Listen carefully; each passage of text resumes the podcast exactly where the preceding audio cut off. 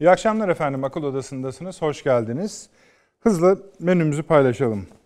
Ee, yakın bir tarif efendim. Daha önce de birazcık değindik bu konuya ama şimdi biraz daha çetrefilleşti iş. Çünkü e, Türkiye'nin Avrupa Birliği'ne bakışı ve Avrupa Birliği'nin kendi içine bakışında da problemler ortaya çıktı. 10-11 Aralık'ta bir Avrupa Birliği Liderler Zirvesi yapılacak. Buna ilişkin ana hatları biz konuşmuş idik. Dün e, Brüksel'de AB Dışişleri Bakanları bir araya geldiler. AB Liderler Zirvesi'ne işte 10-11'inde yapılacak Avrupa Birliği Liderler Zirvesi'ne bir zemin oluşturdular. Hazırlık yaptılar. Konuları biraz pişirdiler. Burada yapılan açıklamalar, katılan Dışişleri Bakanlarının yaptığı açıklamalar Türkiye'nin çok hoşuna gidecek açıklamalar değil. Ancak durum tam da e, buradan Türkiye'nin başına bir iş gelecek durumu da değil. Şöyle bir hal var efendim. Yunanistan, Güney Kıbrıs Rum yönetimi, Avusturya, Hollanda, Slovenya, Slovakya, Slovakya, Lüksemburg, Fransa bir cenahta gözüküyor. Bizim karşı cenahımızda. İspanya, İtalya, Malta, Macaristan, Polonya'da bize yakın gözüküyorlar. Ki Macaristan zaten apaçık bir şekilde Türkiye'nin yanında yer aldığını buraya da gelerek ifade etti. Dikkat ettiyseniz bir ülkeyi saymadım. Berlin, Almanya. Almanya belirleyici ülkeye dönüşmüş durumda. Evet zaten Avrupa Birliği'nin patronu konumunda. Avrupa Birliği Liderler Zirvesi'nde Almanya nasıl bir duruş sergiler ise işin gideceği yön oraya doğru kayacak gibi. Ee, bir şey çıkacak. Yani genel intiba bu. O çıkacak şey yani yaptırım ifadesi altına da konulabilir.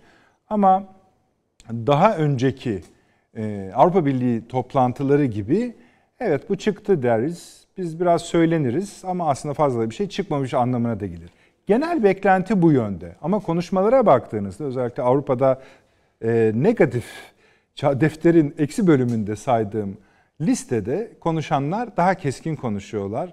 Esasına bakarsanız Almanya Dışişleri Bakanı'nın açıklamaları da ağırca sayılabilir. Buna mukabil Türkiye'nin yetkili ağızları Sayın Cumhurbaşkanı, Sayın Dışişleri Bakanı, Sayın Savunma Bakanı'nın açıklamaları daha esnek, daha ılımlı açıklamalar, diyaloğa davet eden e, açıklamalar ama gel gelelim belli bir sınırı da Avrupa'ya gösteren açıklamalar. Biz bu konuya tabii bugün değişeceğiz çünkü çok değineceğiz. Çünkü çok e, yakın bir tarih. Fakat biraz şuradan bakmak istiyoruz. Esasında bu toplantının güdüleyicisi Amerika Birleşik Devletleri'nin yeni başkanı Biden. Biden seçilmeseydi bu toplantı bu kadar güçlü ifadelerle ve belki de Türkiye'ye öncelik tanıyarak toplanmayacaktı. Biraz bunun üzerinden bu konuyu işlemek isteriz. Çünkü bir de ikinci ayağı var bunun. O da Orta Doğu'da. Bu Birleşik Kaplar gibi efendim. Ee, Suudi Arabistan ve bazı ülkeler tarafından Türkiye'ye atılan yakınlaşma adımları, buna şunu da katabiliriz. E, Kuveyt'in ara buluculuğu söz konusu. Katar zaten bizim müttefiğimiz yanımızda. Ancak işte Birleşik Arap Emirlikleri'nin, Mısır'ın, İsrail'in katıldığı bir yeni jeopolitikten jeopolitikten bahsediliyordu İsrail e, Orta Doğu'da. Ancak artık bu jeopolitik yok. Bu da Biden'la ilgili bir durum. İran'ı da bağlayan bir durum. İran'ı da etkileyecek bir durum. Nihayetinde Türkiye'yi de etkileyebilecek bir durum. Tüm bu dengeler gördüğünüz gibi Amerika Birleşik Devletleri'ndeki gelişmeye bağlanıyor. Bunu bir örnekte Almanya'dan yine vermek isterim. Avrupa'nın Rusya ile ilişkisi üzerinden. Kısa bir süre önce e, Amerika Birleşik Devletleri'nin Berlin Büyükelçisi çıkıp dedi ki Kuzey Akım 2 projesini iptal edeceksiniz. Ve bunu Berlin'e oldukça sert bir dille söyledi. Tehdit bile denilebilir buna. Ee, biz de de Transatlantik İttifakı yeniden güdülemeye çalışırken Avrupa'yı Rusya'ya daha bağımlı, bağlı hale getirecek bu Kuzey Akım 2 projesini durdurmanız için şimdi tam zamanıdır dedi. İşte bu tam zamanı lafından Almanya'nın hali rahatsız olduğu, düşünün ki Amerika Birleşik Devletleri'nin Almanya'ya bir yaptırım uygulama ihtimalinden sinirlendiği anlaşılıyor, hissediliyor, takip ediliyor. Bu da tıpkı Orta Doğu'da biraz önce Suudi Arabistan üzerinden okuduğumuz denklemler gibi yine Amerika Birleşik Devletleri'ndeki seçimle Biden'ın seçilmesiyle ilgili. Bu akşam eğer bunu üç madde sayarsak bir dördüncü maddemiz ilk defa Yani bahsederiz zaman zaman programlarımızda. İşte Amerika'da yeni bir düzen var. Acaba şu bakan kim olacak, bu bakan kim olacak? Öyle bizim bir kabine listeleri vermek gibi bir derdimiz yok. Çünkü Amerikan politikalarının nasıl işlediğini biliriz.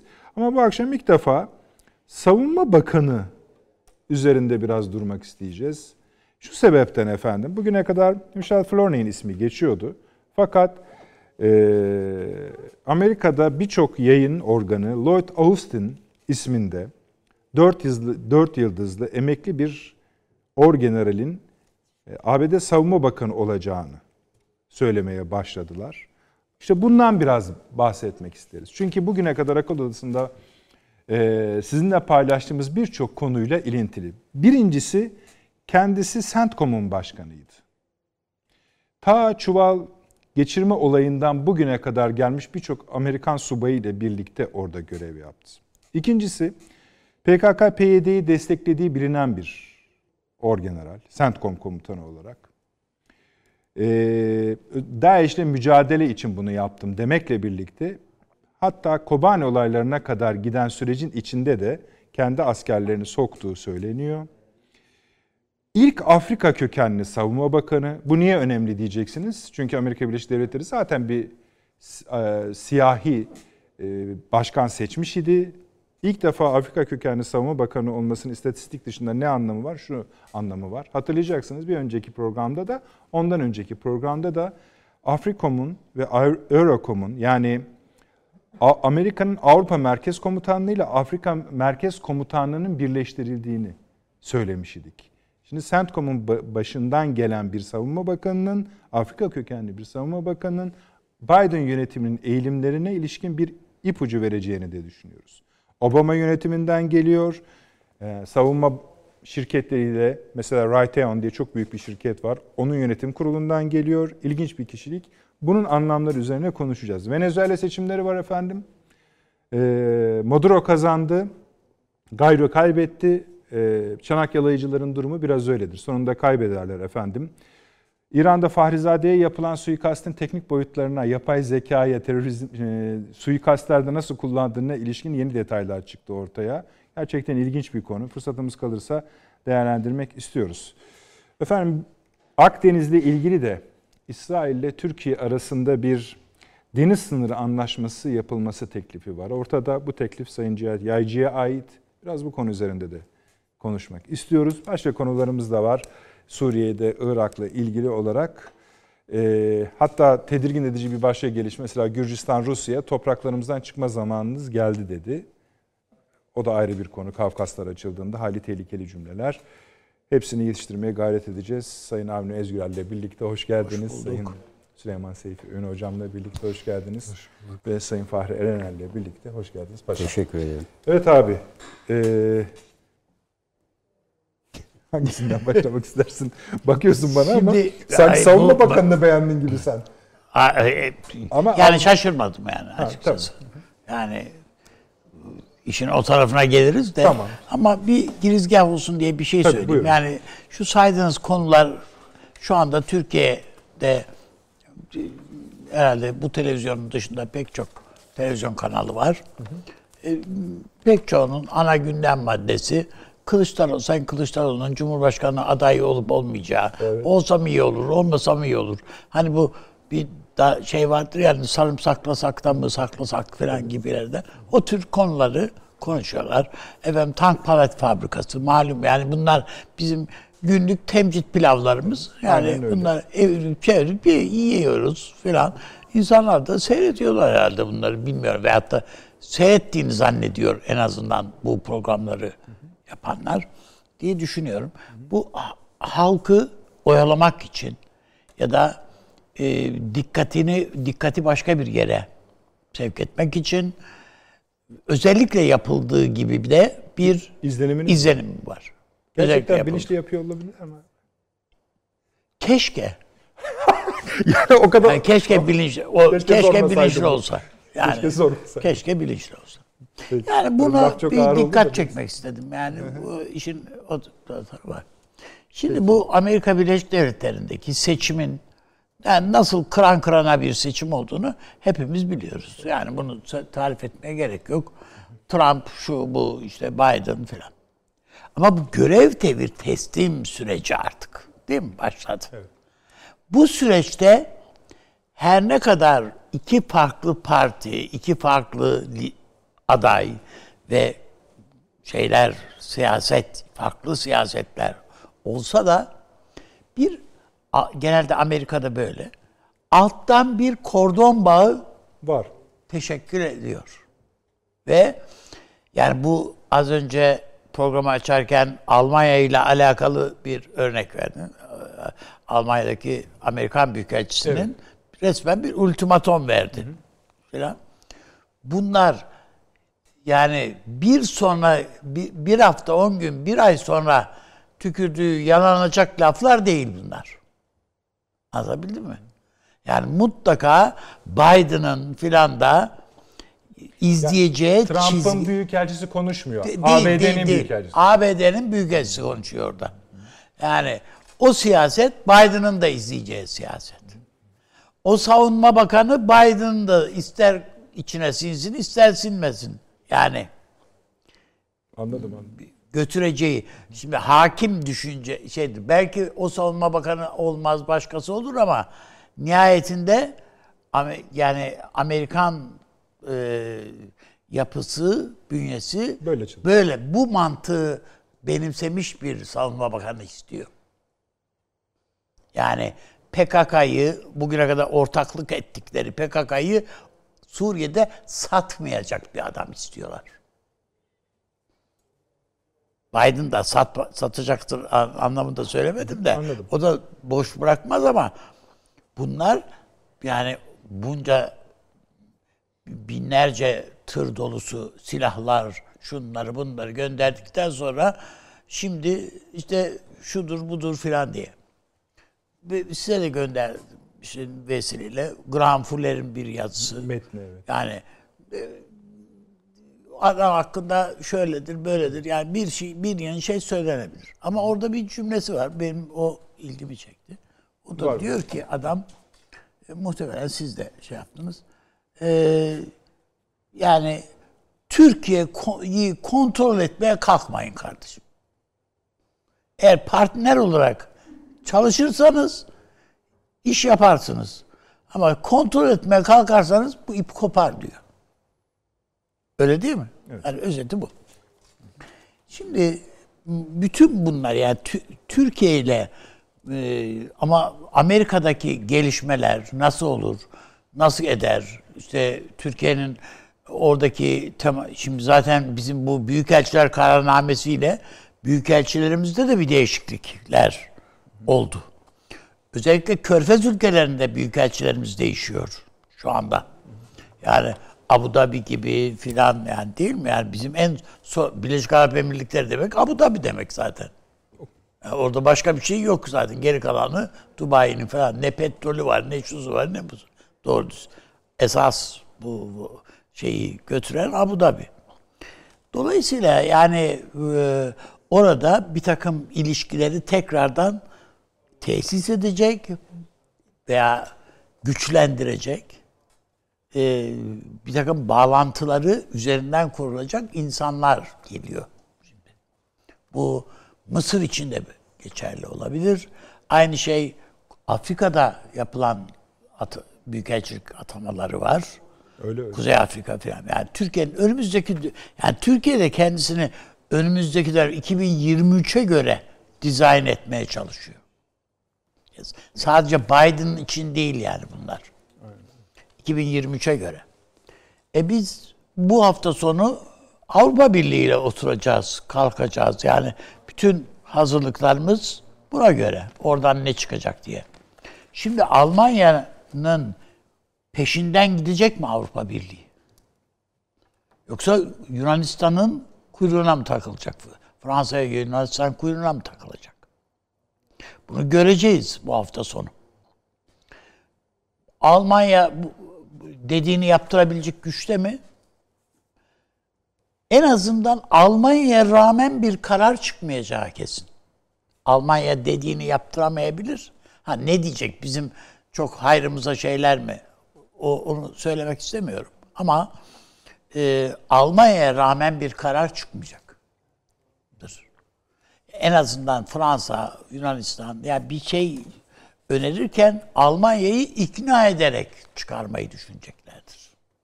Mutlaka. Ve e, bir başka konu, kilit bir konu, önümüzdeki dönem Türk-Amerikan ilişkilerinde kilitleyecek temel bir konu var. S-400'ler. Türk-Amerikan ilişkilerinin en has, yani gerçi bunları paşam daha iyi değerlendirecektir. Ama bence dönüp dolaşıp orada düğümlenecek. S-400'ler ne yapacaksınız kardeşim? Yani geri kalan bütün meseleler bütün meseleler masaya getirilebilir, konuşulabilir, şu olabilir, bu olabilir. Ama S-400'ler sadece bir silahtan sen o silahı mı aldın bunu mu almadın tartışmasından ibaret değil. Amerika açısından başka bir mana ifade ediyor. Bunun ne ifade edebileceğini onun için dedim yani paşam daha iyi şey yapabilir, derinleştirebilir diye düşünüyorum. Ama siya, yani teknik boyut öyle olsa bile siyaseten Amerika'nı rahatsız eden bir şey var bunun. Bir hani, üzerine inşa ettikleri bir şey, şey var, bir mantık bu var. Bu bitmiyor, devam ha, ta, ettiriyorlar. Tabii yani o daha da derinleştirilebilir, derinleşebilir. Onun için söylemek istiyorum. Yani hani bunu ne yapacağızı Türkiye'nin herhalde bir hazırlığı var bu konuda. Bir de onu da söylemiş olayım yani. O hazırlık için Türkiye'nin beklediği bir şey var mı? E tabi yani en, en azından var. yani e, bunun öyle bir anda böyle hani kartlarını açacak ha, değildir anladım, yani anladım. Türkiye. Bu Biden yönetimi şekillenir. Bilmem ilk dirsek temasları hı hı. oluşacaktır filan. E, yani o, ondan sonra bu peyderpey yani Türkiye bir anda şey yapmaz. Herhalde zaman içerisinde o temaslar sürecinde e, yeni büyükelçinin de herhalde bir şey olacaktır orada. Bizim büyükelçimiz. Evet, Türkiye'nin büyükelçisinin. Yeni. E, evet, yani e, mutlaka olacaktır. E, falan. E, ben o süreçte bir sonuç, Türkiye lehine bir sonuç, lehine derken yani dediklerimizi kabul ettireceğiz anlamında değil. Ama Türkiye'nin meramını anlatma çabasının e, muhatap bulacağını, bu kabul edecek anlamında söylemedim ama muhatap bulacağını düşünüyorum. Bir orta yol bulma çabası. Ee, bu, bunun içerisine girecek Türkiye. Öbür taraftan Cuma günü, yani biz tabii Perşembe günü yetişemeyeceğiz yani programımıza denk gelmiyor Avrupa Birliği tablosu.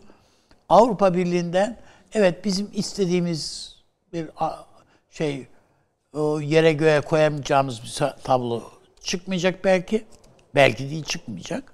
Ama e, dövüneceğimiz bir tablo da çıkmayacak herhalde. şöyle düşünsek ne olur abi? Diyelim ki aklımıza gelenin de ötesinde kötü bir şey çıktı. Ağır yatırımlar çıktı. Ne olur? E, hiçbir şey yani Türkiye bir şey kaybetmez ama Avrupa çok şey kaybeder. Eyvallah. Burada. Hı. Ama bunun hesabını biz nasıl yapıyorsak Avrupa'da yapıyor canım. Yani o kadar da yani hani ben gözü kara değiller. Yani şu, yine demin sizin bahsettiğiniz programlar ve kanallar evet. biliyorsunuz bunu sakız gibi uzattıkça uzattılar, uzattıkça uzattılar. Evet. Hani hitap etmek istedikleri eğer kes, bazı kesimler varsa onlara da hayal kırıklığına uğratabilirler. Uğratmasınlar diye en kötü senaryoyu söyledim. Evet yani. doğru. Ee, ben yani e, bir e, felaket tablosu çıkmayacak önümüze. Çok böyle iyimser olmayı, bayram etmeyi gerektirecek bir tablo da çıkmayacak burada. Yani e, oh geçti gitti filan diyeceğimiz bir şey olur mu? O, onu zannetmiyorum. O da zannetmiyorum. Çünkü bizim canımızı sıkacak şeyler de çıkacaktır yani orada. Çünkü bu Almanya muhtemelen evet diyeceği şeylerin dışında e, bu Yunanistan'ın ve e, Fransa'yı bu kadar göz ardı edemez yani. Evet. Mutlaka yani, onları da hoşnut Esasen, edecek söylem içerisinde olacaktır. Olacaktır. E, bu söylem ifadeniz çok doğru. Ben de tam oradan bir atıfta bulunmak Geçmişte istiyorum. de bunun örneği var biliyorsunuz. Var, evet. Merkel e, yani karar met, metinde bir şey söylemiyorlar ama Merkel demecinde Yunanistan'ın ne kadar haklı olduğunu filan diye Yani Almanya Dışişleri Bakanı'nın gönül almaya çalışıyordu. ne zaman bakayım o sözleri e, 5 Aralık'taki sözleri felaket yani. Çok acı sözler. Evet, Mesela diyor ki Libya ya da Suriye'de olduğu gibi Rusya ya da Türkiye Biz boş tarafından bıraktık doldurulan onun bir için. boşluk. ha, biz boş bırakıyoruz diyor. onun için diyor. Türkiye o boşluktan yararlanıyor. Boş bırakmamak lazım diyor filan. Yani bu, bu bunlardır yani Evet. işte biz, bizim önümüze Ama- gelecek olan bunu biraz daha şey yaparlar. Renklendirirler filan. Kalınlaştırırlar diyelim Evet yani daha Evet. şey yapabilirler. Ama burada zararlı yani sonuç itibariyle Yunanistan'ın bugün Sayın Cumhurbaşkanı'nın kullandığı bir tabir vardır. Yunanistan'ı Yunanistan bu kadar kendisini koçbaşı haline getirmemeliydi dedi. Bu çok bana benim e, doğru bulduğum bir tanımlama Yunanistan için. Avrupa için kendini bu kadar feda ortaya atmaya, bu kadar fedakarlık etmeye gerek yok. diyor. Kullandırtıyorsun kendini. Kullandırtıyorsun diyor. Bence de bu şeydir. Ve bu Avrupa zirve toplantısından sonra burada Yunanistan'da da tartışılacağını bu tablonun düşünüyorum. Ben mesela bugün yani bir, bir, tabii medyaya akıl vermek bizim haddimiz değil böyle bir şey yapma da ben mesela e, Yunanistan'ın eski başbakanıyla Türkiye'yi çünkü iyi tanıyarak ayrıldı. Tayyip Erdoğan'ı iyi tanıyarak gitti değil mi Çipras? Doğru.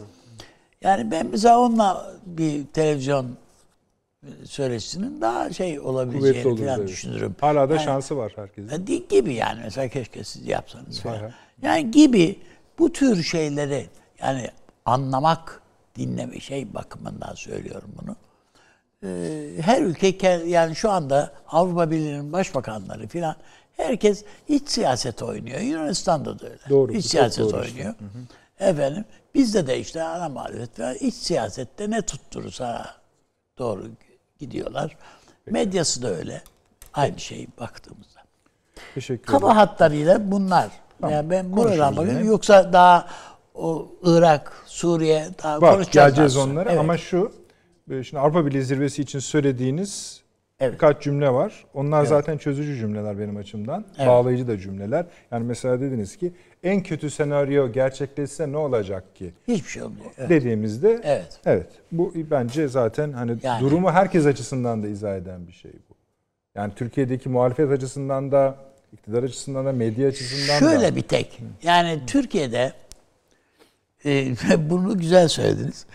Türkiye'de zil takıp oynayacak birileri var. Var. Bir kötü senaryoda. Biden, şu anda Biden için oynuyorlar. Biden. Yani böyle yani Türkiye'nin başına bir iş geldiği vakit mesela Covid'den dolayı ölüm sayıları arttığını şey yaptıkça yok onlar değil daha fazla diyen bir yaklaşım var. Ee, mesela Türkiye bütün her şeyini kapatsın kardeşim. Yani 3 hafta 4 hafta sokağa çıkmayalım. Her şey, bütün dükkanlar kapansın, her yer kapansın, şu olsun, olsun. Değil mi yani? Şimdi böylece hatta hava yolları da kapansın. Türkiye dışarıdan da yani geliyor Türkiye çünkü. dursun. Yani Türkiye dursun. Bunun bedeli nedir, nedir? Bunu buna bakmadan. Covid önlenir mi? İnşallah önlenir, önlenir diyorlar. İnşallah. Ya onun da bir garantisi yok yani. Bir ay sonra ne olacak? Devam ederse ne olacak? Onun, da- onun da bir garantisi. İşte bütün bunu ama bunu böyle keyifle söyleyen çünkü bu böyle bir durum. Yani büyük Türkiye'de mevcut siyasi e, iktidarı yerle bir eder. Türkiye'yi çok ciddi bir depresyona sevk eder ve sarsıntıya götürür ve bir çöküntüye götürür. Peki. Ha bu çöküntünün altında ben de kalırım. E kalırsam yani diyor adam. Ama bu başka bir şey ya. E işte. İşte böyle bu. Peki. Süleyman Hocam. Buyurun. Bir iki şey ekleyerek. Birincisi bu Avrupa e, zirvesi, Birliği zirvesinin işte Dışişleri Bakanları toplantısı da oldu ayrıdır konudur. Sizden ricam bir transatlantik ittifakını yeniden yükselişine bağlayarak e, ne beklemeliyiz bu zirvenin sonuçlarından ve Türkiye ne cevap vermeli rica edeceğim ama bu e, Hayko Maas'ın söyledikleri üzerinden birkaç şeyi çünkü belli ki atıf yapılacak. Ardından da Amerika Birleşik Devletleri'nin Almanya, Berlin Büyük Almanya Büyükelçisi'nin söylediklerini e, arz edeyim. Oradan da belki yürümek istersiniz. Bir, Avrupa ve ABD'nin yeniden stratejik olarak daha yakın çalışması gerektiğini düşünüyorum diyor Berlin. Libya'da Suriye'de olduğu gibi Rusya ya da Türkiye tarafından dolduru, doldurulan bir boşluk bırakmamalıyız diyor. NATO'nun Avrupa ayağını daha da güçlendirmek istediklerini söylüyor. Avrupa'nın NATO'da Sahel'den Afrika'nın Akdeniz'e, Orta Doğu'ya kadar güvenlik politikasının sorumluluğunu üstlendiğini söylüyor Almanya Dışişleri Bakanı. Çin'e veya İran'a karşı birlikte nasıl hareket ederiz diye soruyor. Nasıl derken edemeyiz anlamında. Hani yöntemi nedir diye. Afganistan veya Irak'ta sorumluluklarımızı yerine nasıl yerine getirebiliriz? Artık eski günlerin geri döneceğini umut etmek yanıltıcı olur. ABD dünya polisi rolüne geri dönmeyecek diyor. Bu konuşmanın yapıldığı zaman da Merkel'in konuşmaları da var. O Almanya'nın sadece Amerika Birleşik Devletleri'ne yönelik ve bağlı politikalar üretmemesi gerektiğini söylüyor. Apaçık bir şekilde bunu ifade ediyor. Şimdi Yebo Maas'ın konuşmalarını Avrupa Birliği zirvesi ve transatlantik yeni gelişme üzerinden bir esneme hareketi, pozisyon düzeltme olarak ya da Avni Bey'in biraz önce bahsettiği diğer üyelerin havalarını alma, gazını alma konuşması olarak kabul edeceğiz. Ya da ikisinden birini tercih etmek zorunda kalacağız. Almanya tam ne düşünüyor, Avrupa Birliği ne tam ne düşünüyor diye. Hemen şunu da bitireyim, uzattım Süleyman Hocam. Bu, diyor ki Almanya'nın Berlin Büyükelçisi neymiş? Robin Quinville. Kuzey Akım 2 boru hattı derhal durdurulmalıdır. Bu proje derhal durdurulmalıdır. Ee, ama biliyoruz ki 94'ü bitmiş. %94'ü. Şu an hiç çalışmıyor ama %94'ü bitmiş. Ee, Kremlin'in Ukrayna'yı pas geçmek ve Avrupa'yı bölmek için kullandığı bir araçtır diyor. Hakikaten de öyle. İki, daha fazla miktarda enerji girecek Avrupa'ya ve bu şeyi rahatsız ediyor. Bunu biliyoruz. Ee, bir de tabii bu enerji şirketinin yani bu işleri yapan firmalar var. Gazprom, Wintershall, Deadi, OMV, Avusturya'nın Uniper, Royal Dutch Shell. Bunlar da büyük firmalar. Bu firmalar da burada ağırlıklı. Nitekim bu konuşmalardan sonra Almanya Baltık Denizi'nde yani o hattın geçeceği bölgede Navtex ilan etti. Hattın devam etmesi yönünde bir şey bu. Büyükelçinin açıklaması ondan sonra. Yani bu Navtex ilanından sonra geliyor.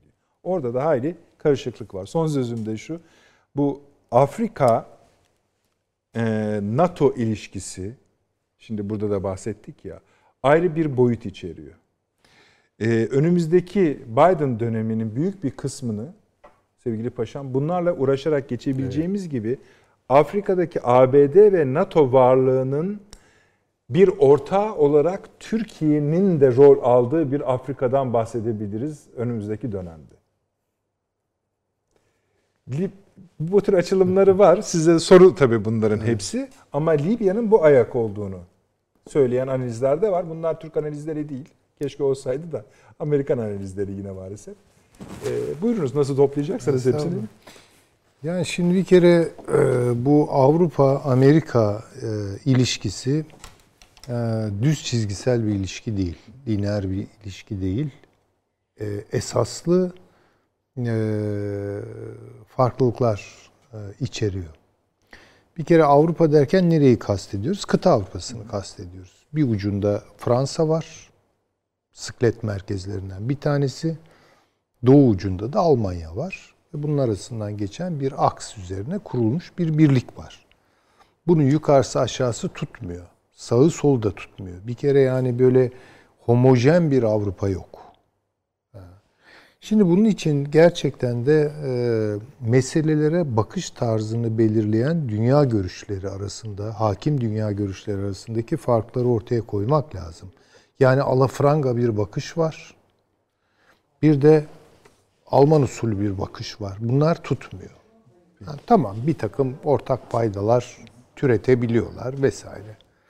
Bir bakıma da kader birliği ediyorlar. Ama bu ila nihaye düz bir çizgi e, takip edecek bir e, diyelim ki gidişat değil. Kırılgan. Ve unutmayalım ki Almanya ile Fransa on yıllar boyunca savaştılar. Yani. Kan davalı iki devlet yani. Bunu unutmayalım. Yani Adenauer'la e, De Gaulle'ün kafa kafaya verip Avrupa Birliği projesini ayağa kaldırmaları sürecin arka planını unutturmasın bize. Orada çok kuvvetli bir yani şu dönemler itibariyle bastırılmış ama her an su yüzüne çıkabilecek e, husumetler gizli, gerilimler gizli bir tür siyasal kan davasını da oturabile, şey, oturtabileceğimiz meseleler bunlar. Böyle bir problem var bir kere. İkincisi Amerika bambaşka bir yer. Yani Amerika'nın e, dünya görüşü. Hatta ben bu son günlerde yazdığım bir iki yazıda onu söyledim. Yani Homo Europanus, Homo Americanus, Homo Sovieticus kalıntısı olan işte Rus insanı. Şimdi bunların iyi tahlil edilmesi lazım. Hem zihniyet farklılıkları açısından hem tabii çıkar farklılıkları açısından. Her şeyi zihniyete oturtmak durumunda değiliz. Avrupa Birliği, Avrupa Birliği olduysa bu İkinci Dünya Savaşı'ndan sonra Amerika Birleşik Devletleri'nin kıta üzerinde kurduğu ağır baskıdan bir oksijen alanı türetmek içindi. Yani aslında Avrupa Birliği e, anti diyemem ama non diye bir şey vardır ya İngilizce'de. Yani e, Amerika'ya Amerika'nın Avrupa'daki varlığına ve artan gücüne itirazdan kaynaklanıyor. Dolayısıyla böyle bir aritmetik toplam yapar gibi bir basit toplama işlemi gibi artık işte Atlantik, transatlantik iki kütle bir araya geliyor. Avrupa kucaklaştı. Abi Yok gelemezler. Gelemez. Kolay gelemezler. Yani bu iş çok zor bir iş ve siz bunu bir niyet olarak başlatabilirsiniz ama pratikte büyük sorunlar çıkarır. Trump zaten baştan yani Avrupa'ya döndü sırtını. Yani Avrupa'yı kendi haline bıraktı. NATO Avrupa ile Amerika arasındaki e, koordinasyonu sağlayan bir güçtü. NATO'ya da döndü sırtını. Sayın Hocam Avrupa ülkeleri o kadar hızlı e, Biden'a döndüler ki Ha, Amerika bunu biraz hızlarını alamıyorlar ama. alamıyorlar ve Amerika bunu yakaladığı yerde Elbette tabii ki. Bunun bir bedeli vardır. Bir kere şu. Sizi daima Avrupa olarak ikilemde bırakacak tekliflerle çıkacaktır Amerika. Bir kere Biden biliyoruz ki evet e, kategorik olarak veya ilkesel olarak Amerika Birleşik Devletleri ile Avrupa Birliği'nin işbirliğini savunuyor. Ve bunun yönel, yöneleceği hedefi de söylüyor. Rusya en başta. Çin değil. Halbuki Trump'ta bu farklıydı. Yani Rusya hedefte değildi. Rekabeti olabilir vesaire. Ama esas olarak Çin'di. Şimdi öyle bir şey yok. Çin'le hesabı ayrı kesecekler. Ama esas birinci derecede işte NATO'yu nasıl ayağa kaldırırsınız? Yani NATO'yu Çin'e karşı ayağa kaldırmak diye bir şey olmaz. Yani NATO'nun neşvü nema bulduğu yer kıta Avrupa'sıdır. Başta Almanya'dır. Çok güçlü bir ayağı ve bu Rusya'ya karşı bir Biden'ın önceliği doğrudur. Tabii ki. E peki Almanya açısından bakalım. Almanya'nın daha soğuk savaş döneminde hatırlayacak olursanız bir Brandt doktrini vardı. Willy Brandt'ın davası ki soğuk savaş sür- sürüyor. Hoş onun tabii daha koegzistans pasifik tarafında gerçekleşti bu olay. Yahu dedi yani Rusya ile bu kadar da husumet gütmeyelim. Yani Rusya ile Almanya'nın arasında da bir barış içinde bir arada yaşama prensibini geliştirelim ve alışveriş yapalım, ticaret yapalım ve büyük ölçüde Alman sanayinin ihtiyacı olan doğalgaz, petrol bunları biz Rusya'dan sağlayacağız. Nereden sağlayacağız ki? Ve hakikaten NATO'dan gelen bütün itirazlara rağmen bu Brandt doktrini hayata geçti. Bu çok reel bir şey. Çok somut bir şey. Yani Almanya ile Rusya tarihte harp etmiş olabilirler, problemleri olabilir kendi aralarında vesaire. Ama bir işbirliği yapmak noktasındalar. Rusya'nın da Almanya'ya ihtiyacı var, Almanya'nın da Rusya'ya ihtiyacı var. Şimdi ne yapacak Almanya? İşte ikilem size. Yo, açık konuşuyor Merkel. Yani Ya konuşuyor da. da, yani tabii konuşuyor hesaplaşma da. yani. yani e, unutmayalım ki Almanya bugün bir e, statüsü itibariyle işgal altında bir devlettir. Doğru. Yani Doğru. onların yaptırım taraflarını filan görmüyoruz tabii yani. Neler olabileceği. Ya Baltık'ta istediği kadar Siyaseten de Navtex ekonomik olarak da Tabii, çok şey tabii, yapabilir tabii. ABD. çok şey yapabilir. Çok şey. yani Hırpalayabilir hoş, amiyane bir tabirle iflahını kesebilir, Kesebilir. Almanya. Nefessiz bırakabilir. Öyle Baltık'ta Navtex ilan et. Senin ne ordun var ki zaten? Etsen ne olur yani? Koca Amerika ve Almanya'nın ordusu yok. ne yapacak yani? Kocaya da gerek yok. Ordu yok ortada. Evet. Şimdi bu bu önemli bir problem. Bu Fransa'nın umurunda değil.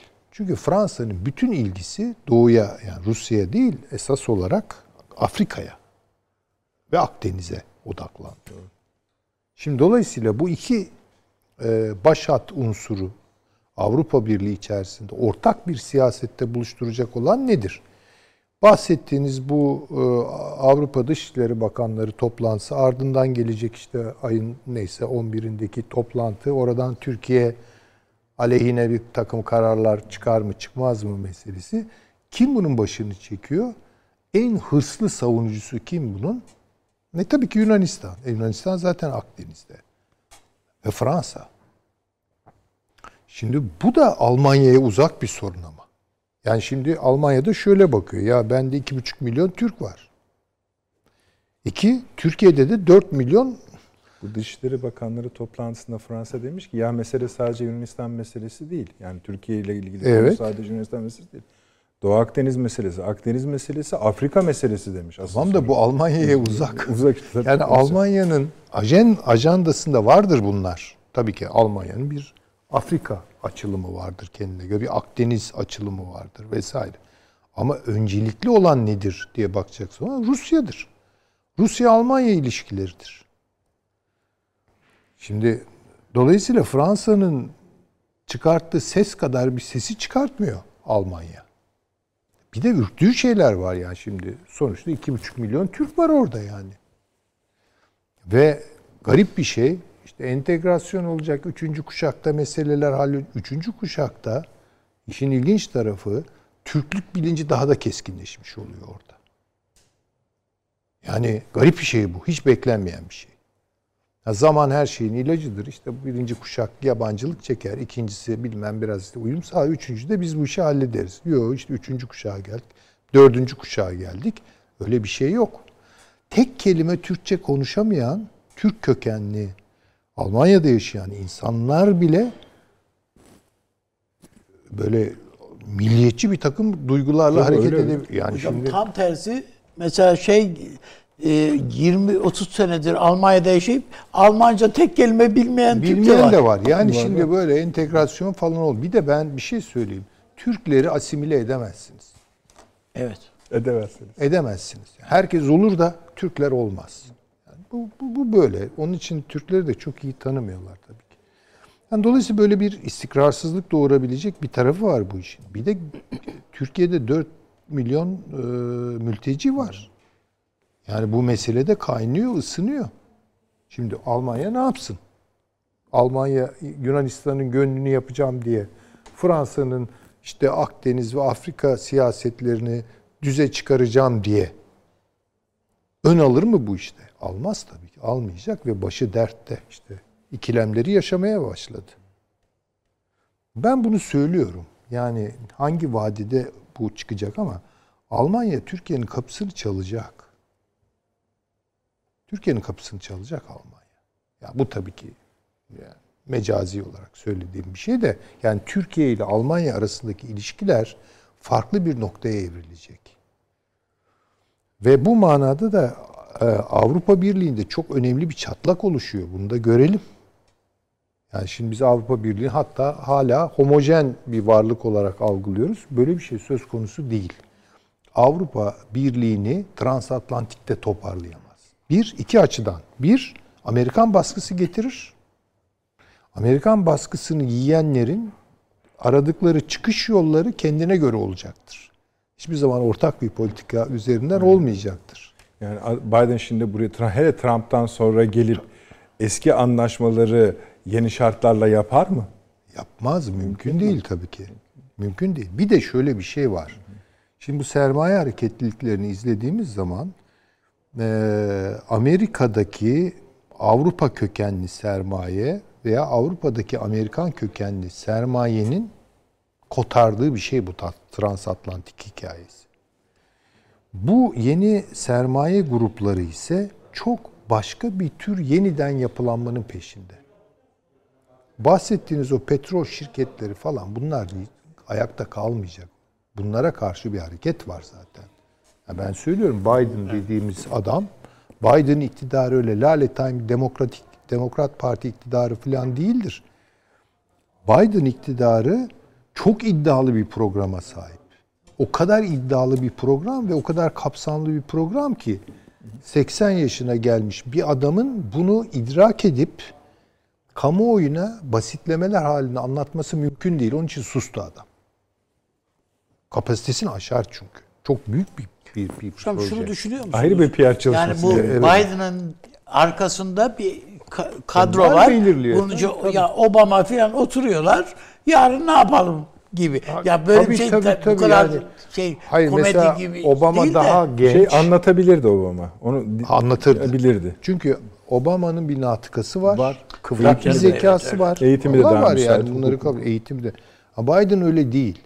Biden'ın tecrübesi var belki ama çok başka bir dünyadan geliyor o tecrübeler. daha ziyade taşıyıcı bir insan. Taşıyıcı yani bir şekilde bunu sembolize ediyor. Çünkü hatta ona belki de fazla konuşma, gaf yapma Tabii dediler. seçimi kazan otur yerine Tabii ki. dediler. Yani dolayısıyla bundan sonra işte o Kamala Harris'ler, Cortez'ler Tabii, tabii. falan Yani konuşacak. Obama'nın Yani, takımı sahaya çıkıyor esasında. e, yani evet aşağı yukarı odur. Yani aşağı yukarı odur.